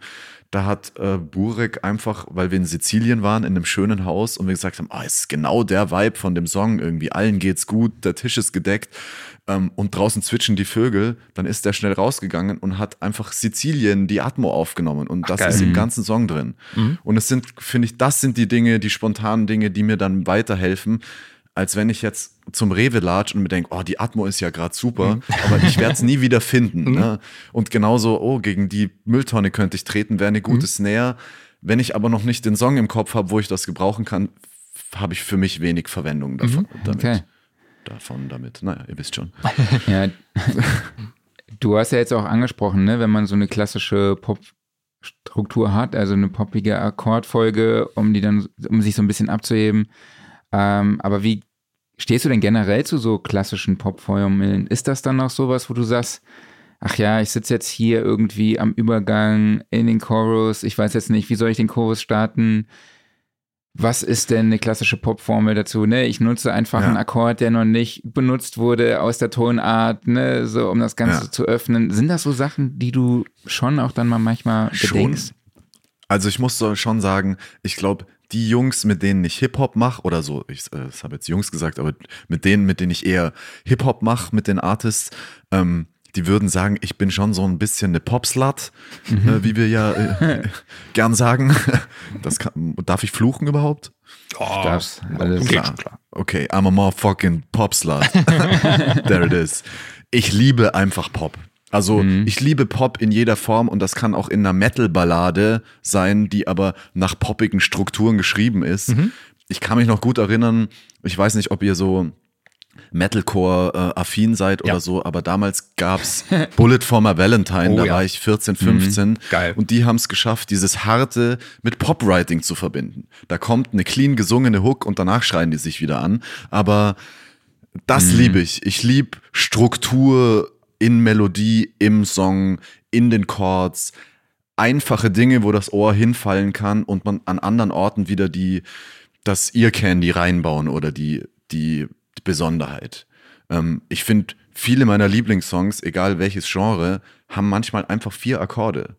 Und manchmal ist es auch einfach nur A-Moll durchgestrummt. Also mhm. nehmen wir Nirvana, ist, finde ich, ein großartiges Beispiel von idioten simplen Songwriting, mhm. aber auf Weltklasse-Niveau. Ja. Also Something in the Way hat zwei Akkorde und es sind die zwei, die du als erstes lernst, wenn du dir selber bei Gitarre beibringst. Ne? Aber es ist ein, was für ein großartiger Song. Und das probiere ich irgendwie auch immer ein bisschen beizubehalten. Ist vielleicht auch eine Ausrede dafür, weil ich es nicht besser kann. ich kann keine Jazz-Progressions schreiben oder Imposter-Syndrom. ähm, ja. Ja, tut aber auch immer mal wieder ganz gut, finde ich, so einen leichten Imposter zu haben. Weil das, ja, dadurch habe ich immer das Gefühl, ich bin nicht gut genug und will weiterlernen. Ähm, muss man natürlich einen positiven äh, Bezug dazu finden, auf eine Art. Ähm, aber ja, ich, ich lieb's, wenn man Einfachheit mit Besonderheit mischt auf der richtigen Ebene. Und wenn's, wenn die Pops, äh, wenn die Chords komplizierter sind, dann probiere ich mit leichteren Sounds zu arbeiten oder leichtere Worte zu verwenden oder so. Natürlich kommt's ganz drauf an, welches Projekt. Aber ja, ich, ich lieb schon, ich lieb schon auch Hits, muss man sagen. Ja. Ähm, also wenn, wenn im Radio ein gut geschriebener EDM-Song kommt, der einfach ein Banger ist, dann liebe ich das genauso wie äh, To Pimp a Butterfly von Kendrick, wenn irgendwie, weiß ich nicht, außer sieben und neunen gar nichts im Chord ist. Sehr gut. Gesundheit an den, der da gerade genießt hat. genau, draußen auf der Straße Ja, oder ey, oder so. der niest schon die ganze Woche. Ich weiß auch nicht, was da los ist. Der Arme. Du hast ja jetzt gesagt, du hast im Endeffekt jedes Tutorial im Internet zweimal geguckt. Ähm, wo bildest du dich denn sonst noch weiter? Ähm, also abgesehen von Tutorials, wo ich auch sagen muss, habe ich in letzter Zeit ein bisschen vernachlässigt.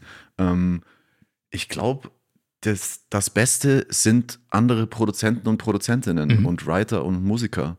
Also ich glaube, das größte Blessing an der Position, wo ich jetzt bin, ist, dass ich mit den besten Leuten zusammenarbeiten kann.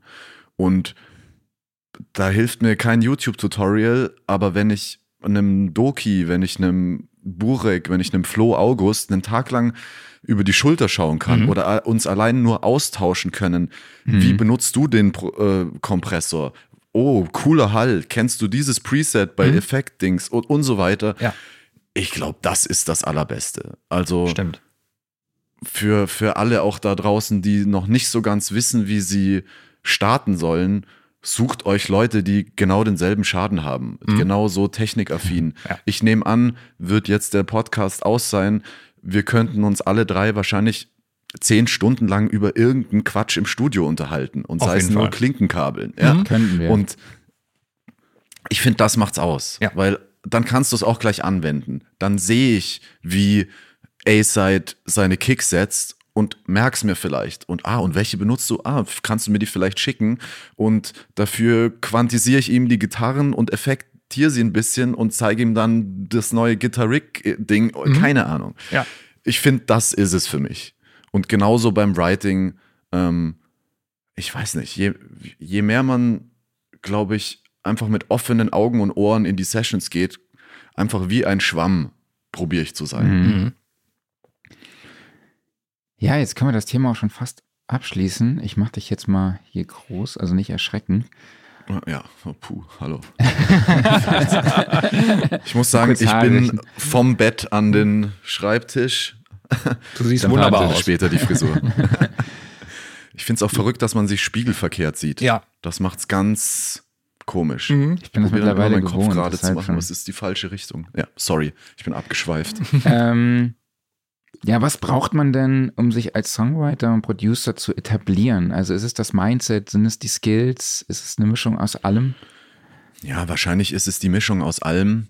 Ähm, wie gesagt, ich hatte immer das Gefühl, ich komme nicht unbedingt von der Skill-Seite.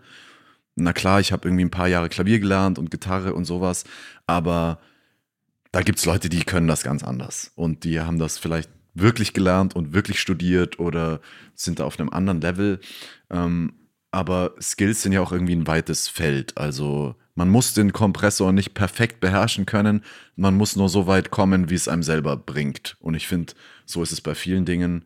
Ähm, was war nochmal die Grundfrage? Sorry, jetzt habe ich mich ein bisschen verrannt. Äh, was braucht man, um sich als Ach so, Songwriter ja. und Producer zu etablieren? Ja, glaube ich, back, back to basics, ein, ein gutes Umfeld. Leute, die, die dieselben Träume haben, die dieselben Ambitionen auch. Also das habe ich ganz schnell gemerkt am Anfang, wer so arbeitet wie ich und wer nicht, egal ob Künstlerin, egal ob Produzent, Musiker, wer auch immer, sind die Leute pünktlich im Studio, haben, gehen die die Extrameile, kriege ich am Abend den Bounce, ähm, arbeiten die so wie ich, haben die dasselbe Mindset und Mhm. ähm, ja, ich glaube, das ist schon wirklich einfach das Wichtigste, dass man nicht allein ist. Man ist eh viel zu oft allein als Mhm. Kreativer und ähm, allein mit seinen Gedanken und mit seinen Selbstzweifeln, die sicher absolut jeder kennt. Ähm, deswegen tue ich mir irgendwie im Rudel ein wenig leichter. Boah, könnte ein Okay. Contra K-Album sein. Ne? Im Rudel ist es leichter. Ja. Ähm, Okay. und ja, ich, ich meine, das klingt auch blöd und das sagen alle, aber das ist es auch irgendwie. Äh, interessiert bleiben, also offen bleiben für neue Ideen. Wenn mir morgen irgendein Artist im Studio was zeigt, wo ich mir erstmal denke, oh Gott, was ist denn das für ein Lärm, höre ich es mir meistens noch zwei, dreimal an und probiere einen Bezug dazu zu bekommen. Probiere die Soundästhetik von davon irgendwie zu dechiffrieren. Probiere mich mit neuen Dingen zu befassen, mich immer und immer wieder aus der Comfortzone zu holen. Und das mag nicht bei jedem funktionieren, aber ich glaube, das war bei mir der Gamechanger. Immer wieder Dinge machen, vor denen du Angst hast. Und am Ende ist es meistens gar nicht so schlimm. Okay, cool. Danke dir. Sehr cool. Dann kam gerade noch eine Frage rein, und zwar von äh, Sascha Panewin. Wie befreist du dich vom technischen Denken, um den Kopf fürs Kreative freizuschalten? Ähm, ja, ähm, ja. Wie? Gute Frage, Bruder. Ja. ähm, ich glaube, da hilft immer mal wieder, sich nicht zu lang mit dem Technischen überhaupt zu befassen. Ich, ich probiere da sehr pragmatisch manchmal ranzugehen.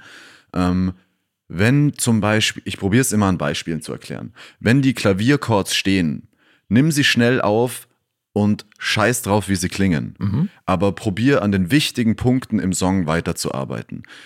Probier dann an den Text zu gehen. Probier alles, was zu schreiben ist, alles, was kreativ zu tun ist, alles als erstes zu machen.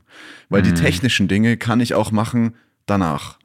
Also ich finde, ein gutes Beispiel ist immer, was ja auch viele im Studio sagen, wenn der Song nur mit einer Akustikgitarre funktioniert, dann ist er gut. Mhm. Und ob wir daraus einen Mhm. Reggae-Beat machen oder eine EDM for the, to the Floor Tomorrowland Stampfnummer, sei dahingestellt. Und das kann ich auch alles im Nachhinein machen. Davon lebt die Session nicht, davon lebt der Song nicht.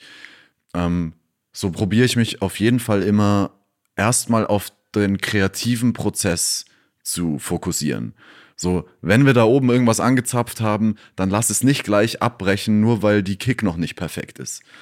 Ähm, und ich finde, das hilft mir sehr. Das ist auch manchmal natürlich, ähm, ja, muss man dann Probleme später lösen, aber wie auch vorher schon erwähnt, so bei meiner Masterchain, die haue ich drauf, dass erstmal gut klingt. Und später muss ich die Probleme auf technischer Seite lösen. Aber ja, im Fluss bleiben ist es für mich. Mhm. Das Kreative ist immer wichtiger als das Technische. Ich hoffe, das kann, hilft so ein bisschen. Das hilft, Ja, total. auf jeden Fall. Ja, sehr gut. Ich mache das Kreative auch immer erst am Morgen und dann später so die Sachen, die ich einfach nur abarbeiten muss. Genau, so- genau. Und ich liebe ja abarbeiten, weil da hat man was zu tun, was man danach abhaken kann. Ja, ja, genau. Aber ich Löschen. muss heute noch einen Song schreiben, ist eine ganz blöde To-Do-Liste. Total. aber den Song noch mischen, großartig. Mhm. Also Ja, ja, klar genau. ist da auch viel Kreativarbeit dabei, aber auf einem anderen Level. ja, man hat da so ein bisschen seinen Workflow, den man dann durchgeht und abarbeitet. Ja. so ein bisschen, ne? Jawohl. Okay, ja, dann würde ich sagen, können wir das Thema an dieser Stelle abschließen und ich übergebe wieder an den netten Kollegen. Genau, wir kommen zu unseren Typfragen. Ich stelle dir immer zwei Antwortmöglichkeiten zur Auswahl und du musst dich für eine von beiden entscheiden. Du musst nichts begründen, einfach nur raushauen. Yeah.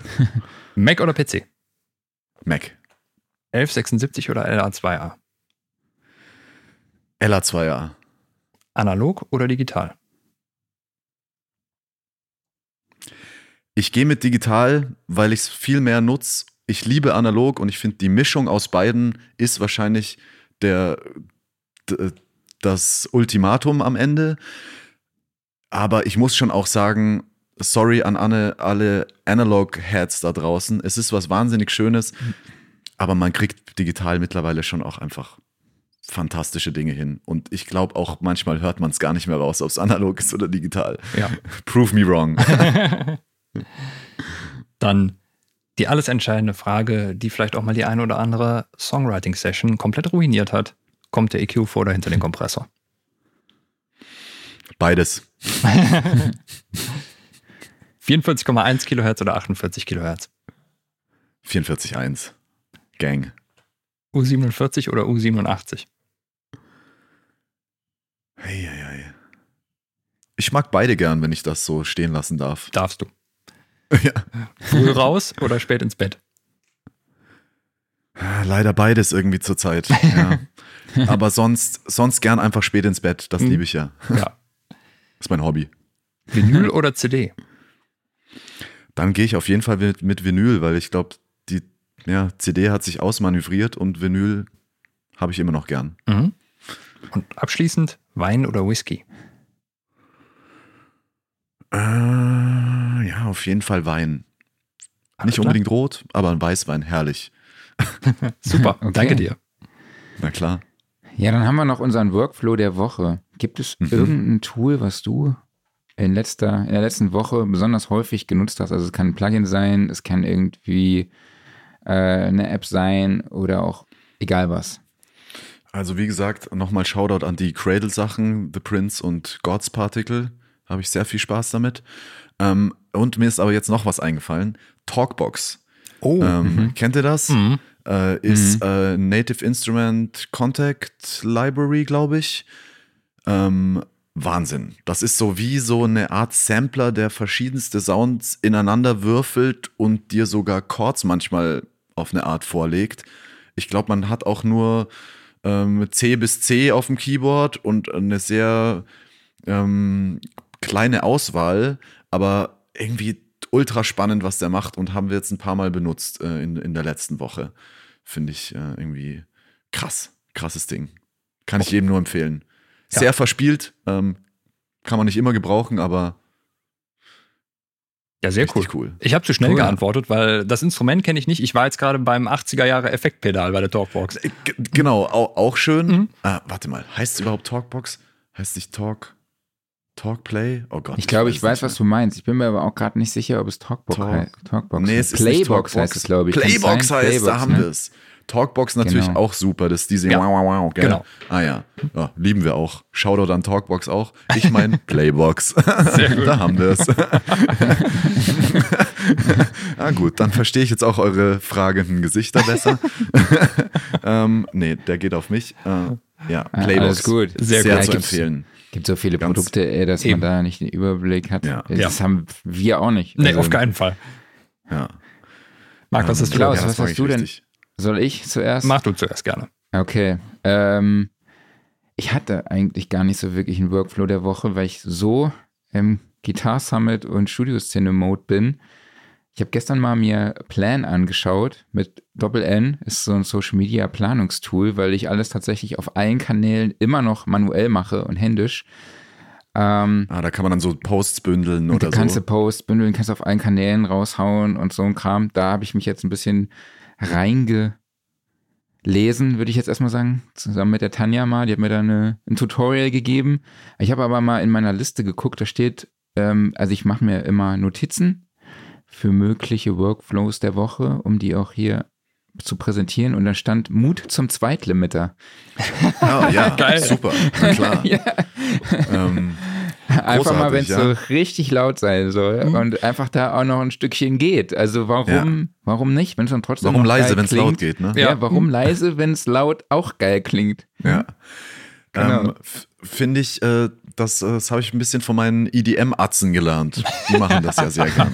Wenn es mal, wenn's mal richtig scheuern soll, Mhm. dann äh, ist der zweite Limiter parat. Ja. Ähm, fällt mir auch noch was ein. Ähm, Shoutout an Doki, der hat mir das vor kurzem gezeigt. Swiss Army Knife heißt das. Ähm, Okay. Es ist, glaube ich, aber nur eine Ableton-Erweiterung oder von Ja, Max for. Life. Ähm, und die beinhaltet so ganz easy einfach äh, die ähm, Loudness kannst du damit messen und so äh, LOFs und so Zeug. Einfach habe ich auf dem Master liegen, um permanent so ein bisschen Gefühl für meine Lautstärke zu haben. Fand ich super nice. Und braucht kaum Prozessor und legt man einfach drauf und hat ein ganz nettes Design. Prinzipiell alle Max for Life Sachen kann ich an alle Ableton-User nur empfehlen. Gibt es unglaublich viel in der Community an Workarounds für mit Tastaturkürzeln, die Schritte überspringen, die sonst, so wie beim Resampling oder sowas, ähm, Mhm. gibt es echt richtig viel cooles Zeug. Das ist eine geile Community. Cool. Auf was seid ihr denn überhaupt DAW-mäßig oder alles?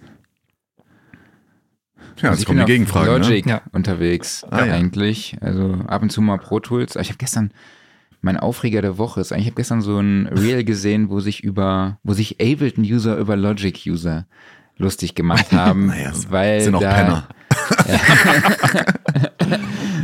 Aber da wurde also gesagt, ja, Logic äh, versucht doch nur Ableton nachzubauen und so. Und ich muss ja sagen, die neuesten Entwicklungen, da stimmt's tatsächlich auch, ne? So verschiedene Ansichten und so. Aber Finde ich muss aber sagen, gut. Ich, ich nutze Da hat Logic schon was Basic Features. nachzuholen.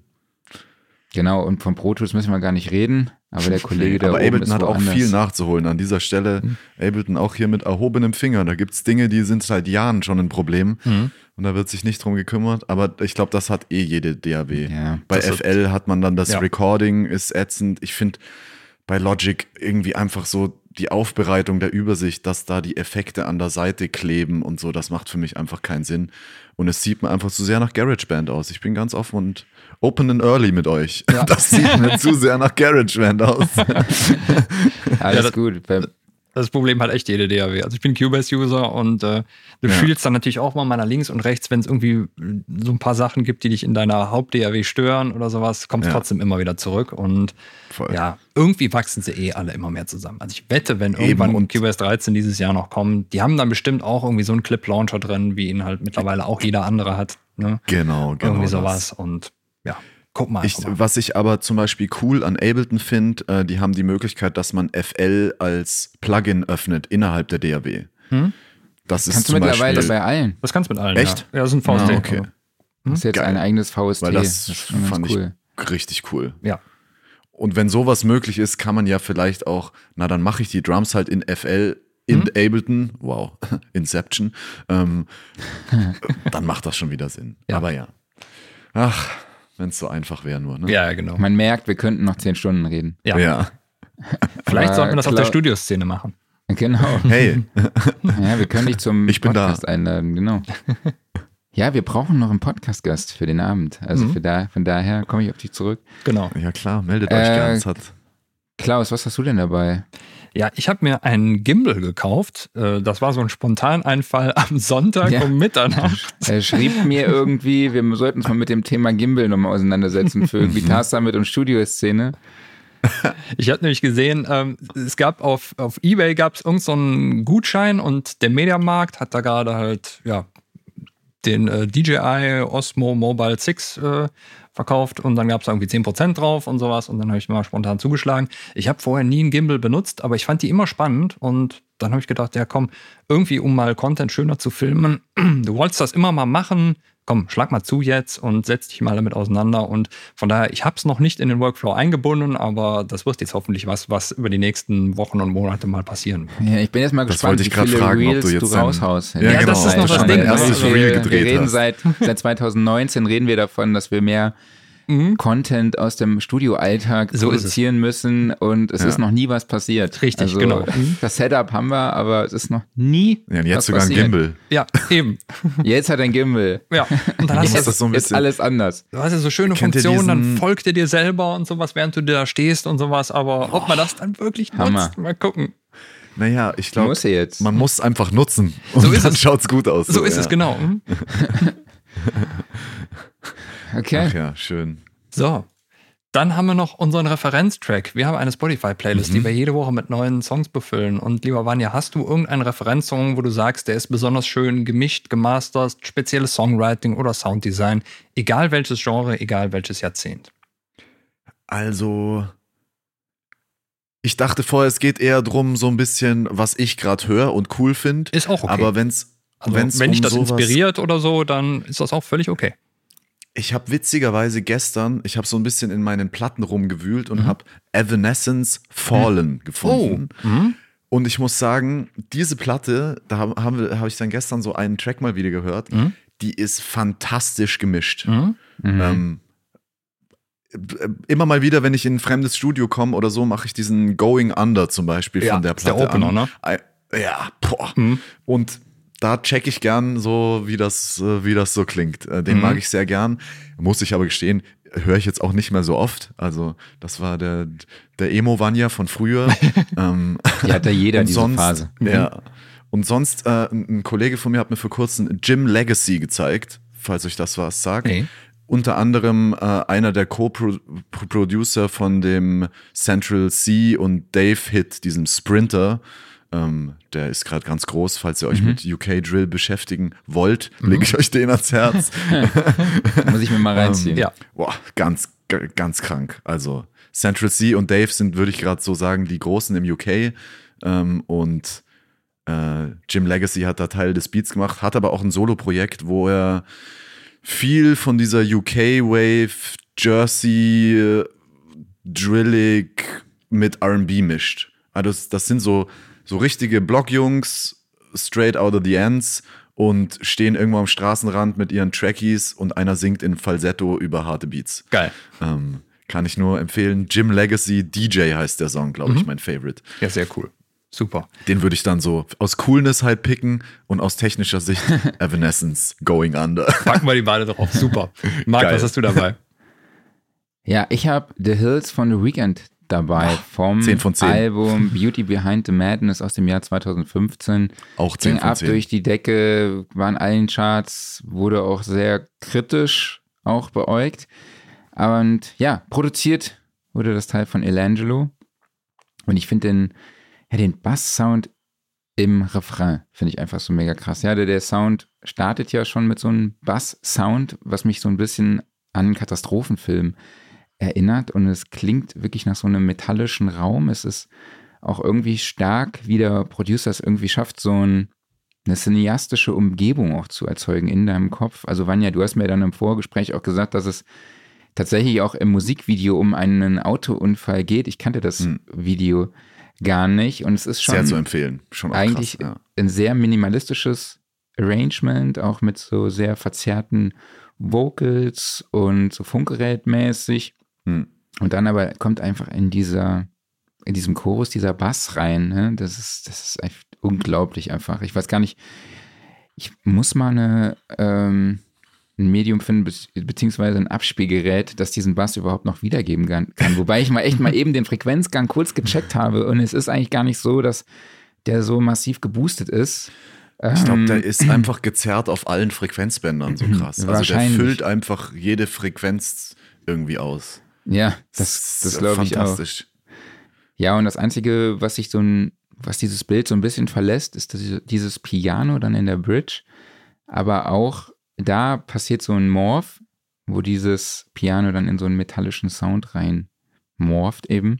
Und ja, großartiger Song, finde ich. Super geil. Und Ja. ich musste eigentlich eben, als du mich gefragt hast, Klaus, was ich dabei hatte, ich Mhm. musste eigentlich schon, ich musste schmunzeln und konnte mich schon fast nicht mehr konzentrieren, weil ich ja weiß, was du jetzt hier vorstellst. Aber es ist ein geiler Song, kann man nichts anderes Song. zu sagen. Ja. Ja, es ist einer der All-Time Party-Songs. Äh, manche werden wahrscheinlich entsetzt den Raum verlassen, aber ich hoffe, bei den meisten kocht die Party danach Es ist über. Laila. Äh, nee, leider ist es nicht. Aber es ist Leider Summer nicht. of 69 von Brian Adams. Und Oh, äh, okay, naja. ja, äh, ich muss sagen, ich persönlich finde ihn absolut großartig Es- und äh, ja, vom 85er Album Reckless, produziert von Brian Adams selber und Bob Clearmountain, den wir ja damals in äh, Santa Monica bei Apogee treffen durften. Es ist einfach, muss ich sagen, so der perfekte gute Laune Radio Pop Rock Song. Also, ich glaube, das ist so die Schablone dafür. Und auch die Produktion ist so 1A. Also das knallt dermaßen. Da ist jedes Instrument, kannst du wunderbar differenziert raushören. Das ist wirklich 80er Produktion at its best. Geil. Hat den Test der Zeit auch irgendwie bestanden. Absolut, ja. Auch Mixing und wie du gerade sagst, irgendwie so der Punch. Ja. Ah, ja. Ist auch Äh, der Das klingt, als wärst du auf einer Hochzeit gewesen letzte Woche, wenn du den mal wieder gehört hast. so ein klassischer aber- 5 Uhr in der Früh, Onkel Heinz kippt vom Stuhl und in der Ferne spielt Summer of 69. Und Ich dachte jetzt eher an äh, Karaoke-Party im Jamesons, Friesenstraße in Köln. Shoutout geht raus, einfach legendär. an Jameson. ja, okay. Vanja, wir sind leider schon am Schluss angelangt, aber erzähl doch mal, wo findet man dich denn in dem Internet, das du komplett abonniert hast? der, der, lässt mich nicht los, gell? Nee. ähm, also ich würde mal sagen, ich bin nicht so wahnsinnig umtriebig ähm, äh, auf meinen Social Media Accounts, aber man kriegt doch einiges mit. Ähm, auf Instagram würde ich sagen mainly, ich bin at hardyboy14. Ähm, mein Producername ist auch HardyX. Das hat sich dann irgendwie so entwickelt. Bist du Wrestling-Fan gewesen? Party. Entschuldige? Bist du Wrestling-Fan gewesen? Äh, nee. Okay, ich dachte wegen äh, den Hardy Boys. Ach so, nee, ist hm? wegen Ed Hardy. Ach, wegen Ed Hardy, okay. Mhm. Äh, genau. Mhm. Das war damals, ach, jetzt erzähle ich es einfach, ne? Das war mein ICQ-Name. Mhm. Und damals okay. noch Ed Hardy Girl 14. Das irgendwie, naja, die blödeste Idee, die man haben kann. Und das noch mit einem Manga-Bild, war das halt irgendwie, Geil. als wäre ich jemand anderer. Und das hat sich ein bisschen Hammer. gehalten und deswegen bin ich immer noch Ed Hardy Boy 14. Mhm. Und das ist auch okay so. Super gut. Ähm, genau, da am ehesten sonst. Äh, weiß ich nicht, kommt vorbei nächstes Jahr auf die Tour mit Nina Chuba. Es wird äh, richtig schön. Da darf ich mit Gitarre und Keys dabei sein. Und ähm, sonst findet man mich meistens nicht im Internet, sondern in diversen Studios. und bei der Studioszene natürlich. Ja, genau. Und natürlich 19.10. ist es, gell? Ja. Äh, ich freue mich sehr. Ähm, ich bin auch ein bisschen aufgeregt. Sowas habe ich noch nicht gemacht. Super. Aber ich werde eine Präsentation mitnehmen. Ja. so richtig mit PowerPoint? Ja, habe ich mir schon überlegt. Ne? Ich komme ja aus der Werbung, da habe ich das gelernt und dachte ich mir, kann ich mal wieder in die Trickkiste. So. Buch, Explosion, zack, und dann kommt von links okay. was rein und ja, so Sachen. Mega. ja, alles klar. Ja, dann Vanja, vielen, vielen lieben Dank, dass du dir die Zeit für ja. uns genommen hast. Das war super kurzweilig. Mhm. Ich glaube, wir könnten jetzt auch noch super viel weiter quatschen. Es kamen auch sehr, sehr viele positive ja. Kommentare. Jemand hat auch cool, geschrieben, wie, wie sympathisch sehr. kann ein Typ sein? Super Folge. Der meint sicher also, dich. Der meint Klaus. Nein. Er meint uns alle. Ich bin nicht sympathisch. Nee, du räumst dein Geschirr nicht äh, weg, ne? Ich finde, wir hatten ja hier eine herrliche Zeit und ja, ich freue mich schon, wenn Fall. wir das mal äh, wiederholen. Äh, egal ob mit Livestream oder nicht. Äh, ich freue mich zu quatschen und ich freue mich sehr auf die, auf die, auf den 19.10. Ähm, ja, sei cool. dabei. Ja, genau. Alles klar. Super. Dann, ja, vielen lieben Dank nochmal. Dankeschön. Mach's gut. Wir danke sehen euch. uns dann bei der Studioszene, ja? Und an der Stelle auch danke wirklich an euch, dass ihr so die Kultur so feedet und euch drum kümmert, dass es solche Plattformen gibt. Und ich weiß nicht, also die ganzen Videos, die ich mir früher angeguckt habe, als ich noch nicht da war, wo ich jetzt bin, das sind, da sind viele Leute dahinter und viel Arbeit und vor allem viel Interesse an dem, was andere Menschen machen. Und ich finde, das ist sehr wertvoll. In diesem Sinne, Shoutout cool. an euch und an Sound und Recording, an die ganze Plattform und an alle da draußen, die, die das, die die Community äh, füttern. Jetzt wären wir ein bisschen rot. Ja, Dankeschön. Vielen, vielen lieben Dank. Jetzt muss ich, Ey, ich bin heute auch schon ein paar Mal rot geworden. Alles klar. Super. Vanja, wir sehen uns. Ne? Hey, Danke vielen lieben Dank. Ne? Mach's, Mach's gut. Herzlichen Dank. Schönen Tag euch. Dir auch. Ja, Tschüss. Ciao, ciao. Ja, super entspannter Typ, ne? Absolut, kann man nicht anders Hat sehr, sagen. sehr viel Spaß gemacht heute. Sehr war gut war das. wieder super mal nochmal anderes Thema. Man hat, ja. glaube ich, richtig gemerkt, so, es war mal wieder was anderes. Weniger Technik. Ja, ja genau. Es wehte mal, mal wieder ne? frischer Wind hier durch. Super gut war das. Genau. Ja, hier kommt gerade eine Frage rein bei Max S. fragt, was mich thematisch mal interessieren würde, wäre Broadcast Audio. Fällt das noch in euer Themengebiet? Das wäre spannend. Das müssen wir mal reinnehmen. Werden ja. wir auch im nächsten Jahr mehr thematisieren. Mhm. Äh, aber wo es das Thema natürlich auch gibt, ist auf der Studioszene beziehungsweise der Leadcon. So ist es ja parallel Vorgänge im Ärmel. Ich bin da moderationstechnisch mittlerweile gut ausgestattet. Bei uns äh, in Vogelsang hier im Ort gibt es ein Kappesrollen. Mm. Also es ist wirklich so, man rollt dann wirklich so eine so ein Kappes. Ein Salatkopf. Um, ein Salatkopf quasi so um, um den Schulhof. Mhm. Und wer der schnellste ist, gewinnt halt. Ich habe dann 10 Liter Kölsch gewonnen. und, die äh, musstest du dann vor auch noch trinken, oder? Genau, dann habe ich auch die ganze Zeit den Moderatoren äh, analysiert. Das mhm. ist natürlich so ein aus, aus dem Dorf jemand gewesen, ne? der hat das super gemacht, aber meinte dann so irgendwann, ja, an alle Besucher, die jetzt noch da sind, es gibt kostenlosen Kuchen. So, oh. Ich dachte, ja, für welche die Besucher, die nicht da sind, mhm bekomme vielleicht keinen Kuchen mehr, aber egal. Lief da auch Summer of 69?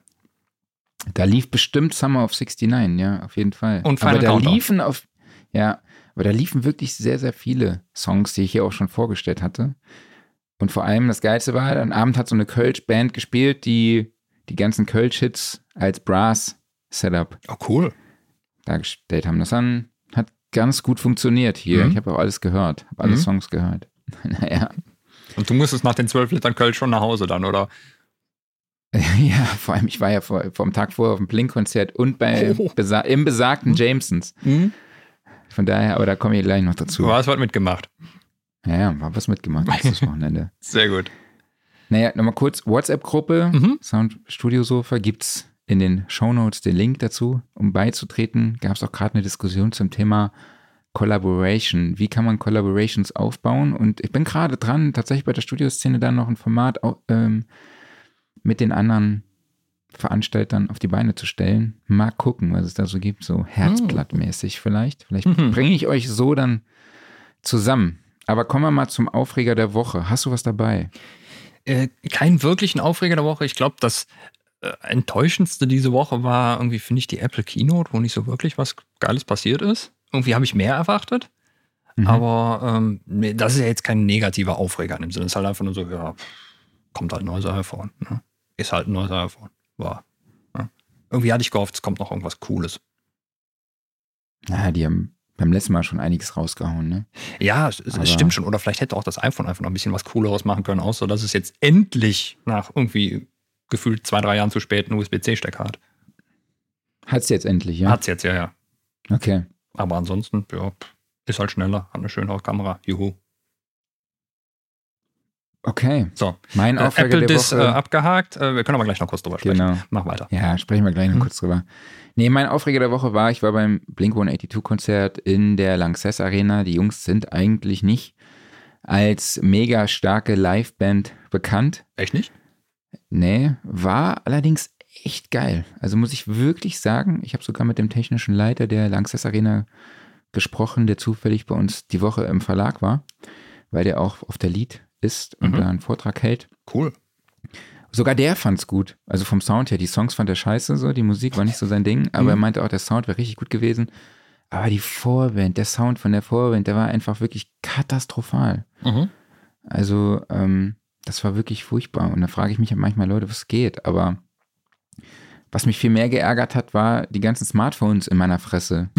also, weil, da kommst du nicht mehr drum herum. nee, alle stehen einfach vor dir und haben ihr Smartphone und filmen alles Mhm. mit. Wirklich, dadurch, dass ich auch relativ groß bin, Mhm. hatte ich die halt alle im Gesicht einfach. Ne? Mhm. Und um mich, um mich rum standen halt auch Leute, die in der Clique da waren und einfach alle haben dann gefilmt. Und ich frage mich, ey Leute, geht doch mal zu einem Konzert und genießt das Ding. Dass man vielleicht mal so Momentaufnahmen, irgendwie einen kurzen Snippet irgendwie mitnimmt.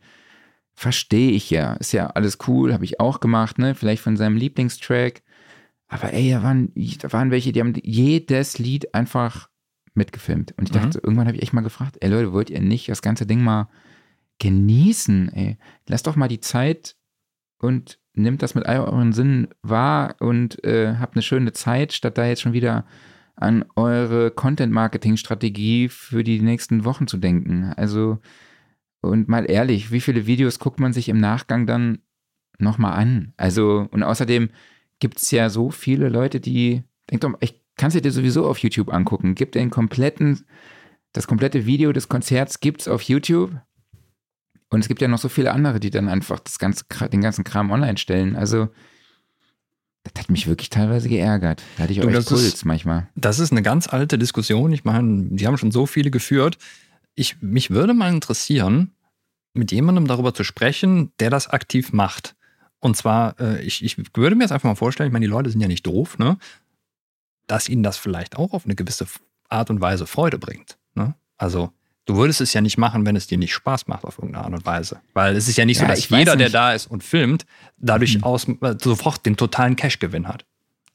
Ich glaube, es ist dieser Drang, danach einen Moment festzuhalten, den man besonders geil findet oder auf den man sich vielleicht auch besonders gefreut hat. Bestimmt. Den dann auch einfach festzuhalten. Aber ich finde eigentlich dadurch, dass man sich darauf konzentriert, dass man diesen Moment eben so gut es geht festhält, Mhm. eben mit irgendeinem Medium, also entweder Bild oder Video, hat man gar nicht die Zeit, diesen Moment wirklich so zu genießen. Also, weil Das stimmt schon. Mhm. Das ist so meine Ansicht irgendwo. Ne? Ich kann diesen Drang verstehen und so. Habe ich auch bei meinen Kids. Also da wird die, Mhm. alles wird da gefilmt und Ja, keine klar. Ahnung, ne, fotografiert und so und keine Ahnung, hast du nicht Mhm. gesehen. Aber das sind auch Sachen, die gucke ich mir dann noch teilweise noch mal später an. Aber guckt man sich dann irgendwie in ein paar Jahren noch mal an, oh, ich war am so und so vierten September bei Blink, gucke ich das noch mal an oder suche ich dann nicht eher bei YouTube nach den Videos oder so, Mhm. ne? Naja, Ja, das ist, ist ein total interessantes Thema und ich würde da wirklich gerne mal mit jemandem drüber sprechen, der das halt aktiv macht. Einfach, ja. um es so zu verstehen, weil, ja, hey, ne? meldet euch. ja, wir ja, laden euch ein oder schreibt uns doch mal, wenn ihr euch dazu zählt, schreibt uns direkt mal bei Sound Recording Ja, äh, Instagram nach. Ich finde es wirklich spannend, Oder- einfach mal da die Impression so zu hören, weil ich glaube halt nicht nur, dass es darum geht, einfach nur Content zu generieren, sondern vielleicht auch wirklich, weil die Leute damit was Bestimmtes dann später nochmal verbinden oder fühlen oder wie auch immer, ne? Weil es machen so viele, Nee, also muss da was ja hinter verstehen. sein. Hm? Diesen Moment festzuhalten, ne? Ja. das, was ich sage, kann ich auch verstehen, aber Ja. Ich weiß, was du meinst. Ich würde es auch nicht machen, aber ja, oder die gucken das ja dann quasi durch das Smartphone, ne? genau. Das, also, sehen es ja dann als Video, Mhm. aber naja. Kann ja Offline-Modus. Kann ja auch das Smartphone einfach am Selfie-Stick gerade hochhalten und man eröffnet einen Stream und guckt selber auf dem iPad. Hast ein bisschen Genau. Latenz drin, aber hey, großer Bildschirm. So, Offline-Modus. Hast du was dabei? Offline-Modus.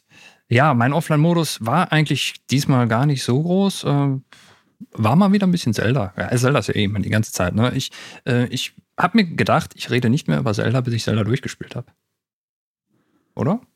Aber redest trotzdem drüber. Ja, weil muss, weil geil. Okay. Und nichts anderes. okay. Naja, gut, Und- eigentlich gibt es was, was du gemacht hast letzte Woche offline. Ja, ja, ja, ja. Ich äh, war bei dem Kollegen da. Nee, da, da ist der Kollege. Zeig schon wieder in die falsche Richtung. Genau. Und äh, ja, äh, wir haben zuerst auf der Dachterrasse gesessen und einen Gin Tonic getrunken. Das war sehr, sehr schön. Und also, Ja. als uns dann zu kalt Und war. Musik gehört. Unsere Referenz-Playlist. ja, ja, genau. Und haben dann festgestellt, Haben was da gehört. alles für crazy Zeug drauf ist auf der Liste. Aber waren schon geile Sachen dabei. Genau. Und äh, ja, sind dann nachher kalt, war mal reingegangen und äh, haben noch eine, nee, zwei Runden Pandemie gespielt, das Brettspiel. Und nein, es ist nicht Corona inspiriert, sondern das gab es schon lange vorher. Die Corona-Version. ich dachte auch, ey, der Kollege bringt ein Spiel mit, was Pandemie heißt, aber es hat mega viel Spaß gemacht. War schon Ja, cool. Vor allem, weil es ein kooperatives Spiel ist. Ne? Mhm. Und nicht, man spielt zusammen und nicht gegeneinander. Man spielt gegen das Brett, Ja. habe ich gelernt. Genau. Ja. Naja, mein Offline-Modus war natürlich auch Pandemie, aber ich habe mir auch die Doku zur Tour de France reingezogen, die es auf Netflix gibt. Und das ist schon dadurch, dass ich ja so ein riesen Radsport-Fan bin, äh, Tour de France verfolge, auch immer das Tourheft bekomme mit allen Streckenprofilen, dem Streckenverlauf, mit der Vorstellung von der Gesamt, von allen Mannschaften und Fahrern und Interviews und hast nicht gesehen, äh, ist das für mich jetzt natürlich ein Gold Nugget, diese Doku zu sehen, wie auch diese sportlichen Leiter da mitfiebern und unter welchem Druck die stehen durch die äh, Werbepartner, die ja quasi diese Teams finanzieren und unter welchem Druck dann oder unter welchem Druck die Fahrer dann auch stehen und ja, das ist schon echt ein sehr, sehr intimer Einblick darin und ja, aktuell ist ja auch Vuelta, Jumbo Visma ist mit drei Fahrern vorne, bestimmt witzig. Aber genau, die Doku kann ich euch auf jeden Fall sehr empfehlen. Ähm, Gear Corner. Jo, Klaus, hast du was mitgebracht? genau. Ähm, du hast hier was reingepostet und zwar neu aus dem Hause Fokal, die Trio 6, ein Drei-Wege-Monitor-Lautsprecher. Und ja, eigentlich so das herausragende Merkmal an denen ist ja der Fokus-Modus. Den gab es, glaube ich, vorher schon bei denen. Ne? Also der, das sagt mir auf jeden Fall was. Ich habe es allerdings noch nicht irgendwo aktiv mal gehört. Hast du das zufällig mal gehört? Ähm, nein. Kannst Hast du nochmal erklären, was das ist? Ja, äh, der Fokus-Modus, der sorgt dafür, dass im Endeffekt, ja, Sie beschreiben es so, äh, dass sich die Box quasi in eine andere Box verwandelt, aber es ist jetzt nicht irgendwie, dass da verschiedene Boxen simuliert werden, sondern es ist eine Drei-Wege-Box und mit dem Fokus-Modus kannst du zwischen verschiedenen äh, Betriebsarten, sag ich mal, der Box durchschalten. Und zwar erstmal in den Einwege-Full-Range-Modus. Dann hast du also nur den Mitteltöner am Start, aber der dann möglichst halt mhm. die komplette Range abdeckt, soweit das geht. Ne? Dann mhm. ist, äh, kannst du umschalten auf einen Zwei-Wege-Monitor, also Mitteltöner, Hochtöner. Oder eben in dem Drei-Wege-Modus, wo dann halt alle drei Treiber am Start sind. Und je nachdem verhält sich die Box natürlich anders. Einfach um vermutlich dann verschiedene Abhör-Setups äh, ja, zu simulieren. Ne? Ich finde das eine mhm. sehr interessante Idee. Und wie gesagt, ich meine, Fokal hatte das vorher schon in anderen Boxen drin. Ähm, hab's aber leider selber noch nicht gehört. Und ansonsten. Wie läuft ja, denn die Steuerung? Weißt du das? Wie kann man das umschalten? Äh, es gibt auf jeden Fall die Möglichkeit. An der Box selbst oder? An der Box selbst wahrscheinlich. Und es gibt aber okay. auch die Möglichkeit, da einen Fußschalter dran anzuschließen und äh, damit okay. dann durchzuswitchen. Ja, das macht Sinn, ne? Ja, genau. Und ansonsten so ein, so ein typisches Merkmal von Fokalboxen ist ja dieser Beryllium-Hochtöner, der dann halt mhm. laut ihnen bis 40 Kilohertz nach oben äh, geht. Da kannst du dann also auch noch so das eine oder andere Tier mitquälen, wenn du möchtest. Ähm, ja, und ansonsten äh, ein Frequenzgang, der runtergeht bis 35 Hertz. Also da ist auch schon ganz schön Bums im Keller. Und äh, preislich sind wir da bei äh, rund 3000 Euro. Aber ich vermute mal, das ist pro Box. Gehe ich jetzt auch stark davon aus. Ja. Und sind optisch natürlich sehr, sehr schöne Boxen. Also wer die Fokalboxen mal gesehen hat, die haben so ein sehr schönes, ja, rötliches Finish. Und kommt wahrscheinlich auch so ein bisschen, weil Fokal macht ja auch HiFi-Boxen, die super schick aussehen. Mhm. Und äh, die sind immer sehr, sehr fein. Abgesehen natürlich ja. jetzt ganz vom Klang. Aber wir müssen auch mal ein bisschen über die Optik reden, ne? Klar, das Auge hört mit. Das Auge hört eindeutig mit, ja. So. Dann hast du ein paar Sachen hier reingepostet. Ja, dann gab es gestern noch eine Großankündigung bei Native Instruments. Und zwar gibt es die neuen Keyboards. Die Complete Control S MK3 Keyboards sind da, also in drei Größen. 49 Tasten, 61 und 88 Tasten. Und ja, wenn man so drauf guckt, dann hat sich so rein featuremäßig gar nicht so viel geändert. Also es sind halt immer noch acht Tasten und acht Potis, die so für die generelle Steuerfunktion von Plugins oder sowas sind. Das ist jetzt nicht zum Beispiel so, dass noch irgendwie Fader dazugekommen wären oder noch ein XY-Feld, was halt ein bisschen schade eigentlich ist, weil es gibt mehr als genug Platz da drauf. Aber die sind halt sehr konzentriert darauf auf ihr NKS-System womit dann halt äh, natürlich die native-eigenen Sachen gut gesteuert werden können und mittlerweile ja auch einige Dritthersteller, also zum Beispiel Arturia ist ja NKS-kompatibel, das sind so die ersten, die mir einfallen. Und jetzt wurde halt auch NKS 2 vorgestellt, größeres Display und jetzt gibt es auch mehr Möglichkeiten, da noch verschiedene Parameter anzuzeigen. Also ähm, das Ganze kann grafisch schöner dargestellt werden. Da ist auch jetzt in Sachen äh, Scripting in Kontakt ist da mehr möglich, dass halt äh, diverse Parameter dann eben grafisch besser dargestellt werden. Da wird sicherlich noch einiges passieren, um einfach diese Steuermöglichkeiten über das große Display da drin besser darstellen zu können. Und ja, so das andere Killer-Feature von dem Keyboard ist, es hat polyphonen Aftertouch. Und das ist ja jetzt immer mehr im Trend, immer mehr Tastaturen bieten das an. Und ja, das ist jetzt so als Native Instruments, als Master Keyboard-Hersteller, baut es jetzt in seine neuen Keyboards auch mit ein.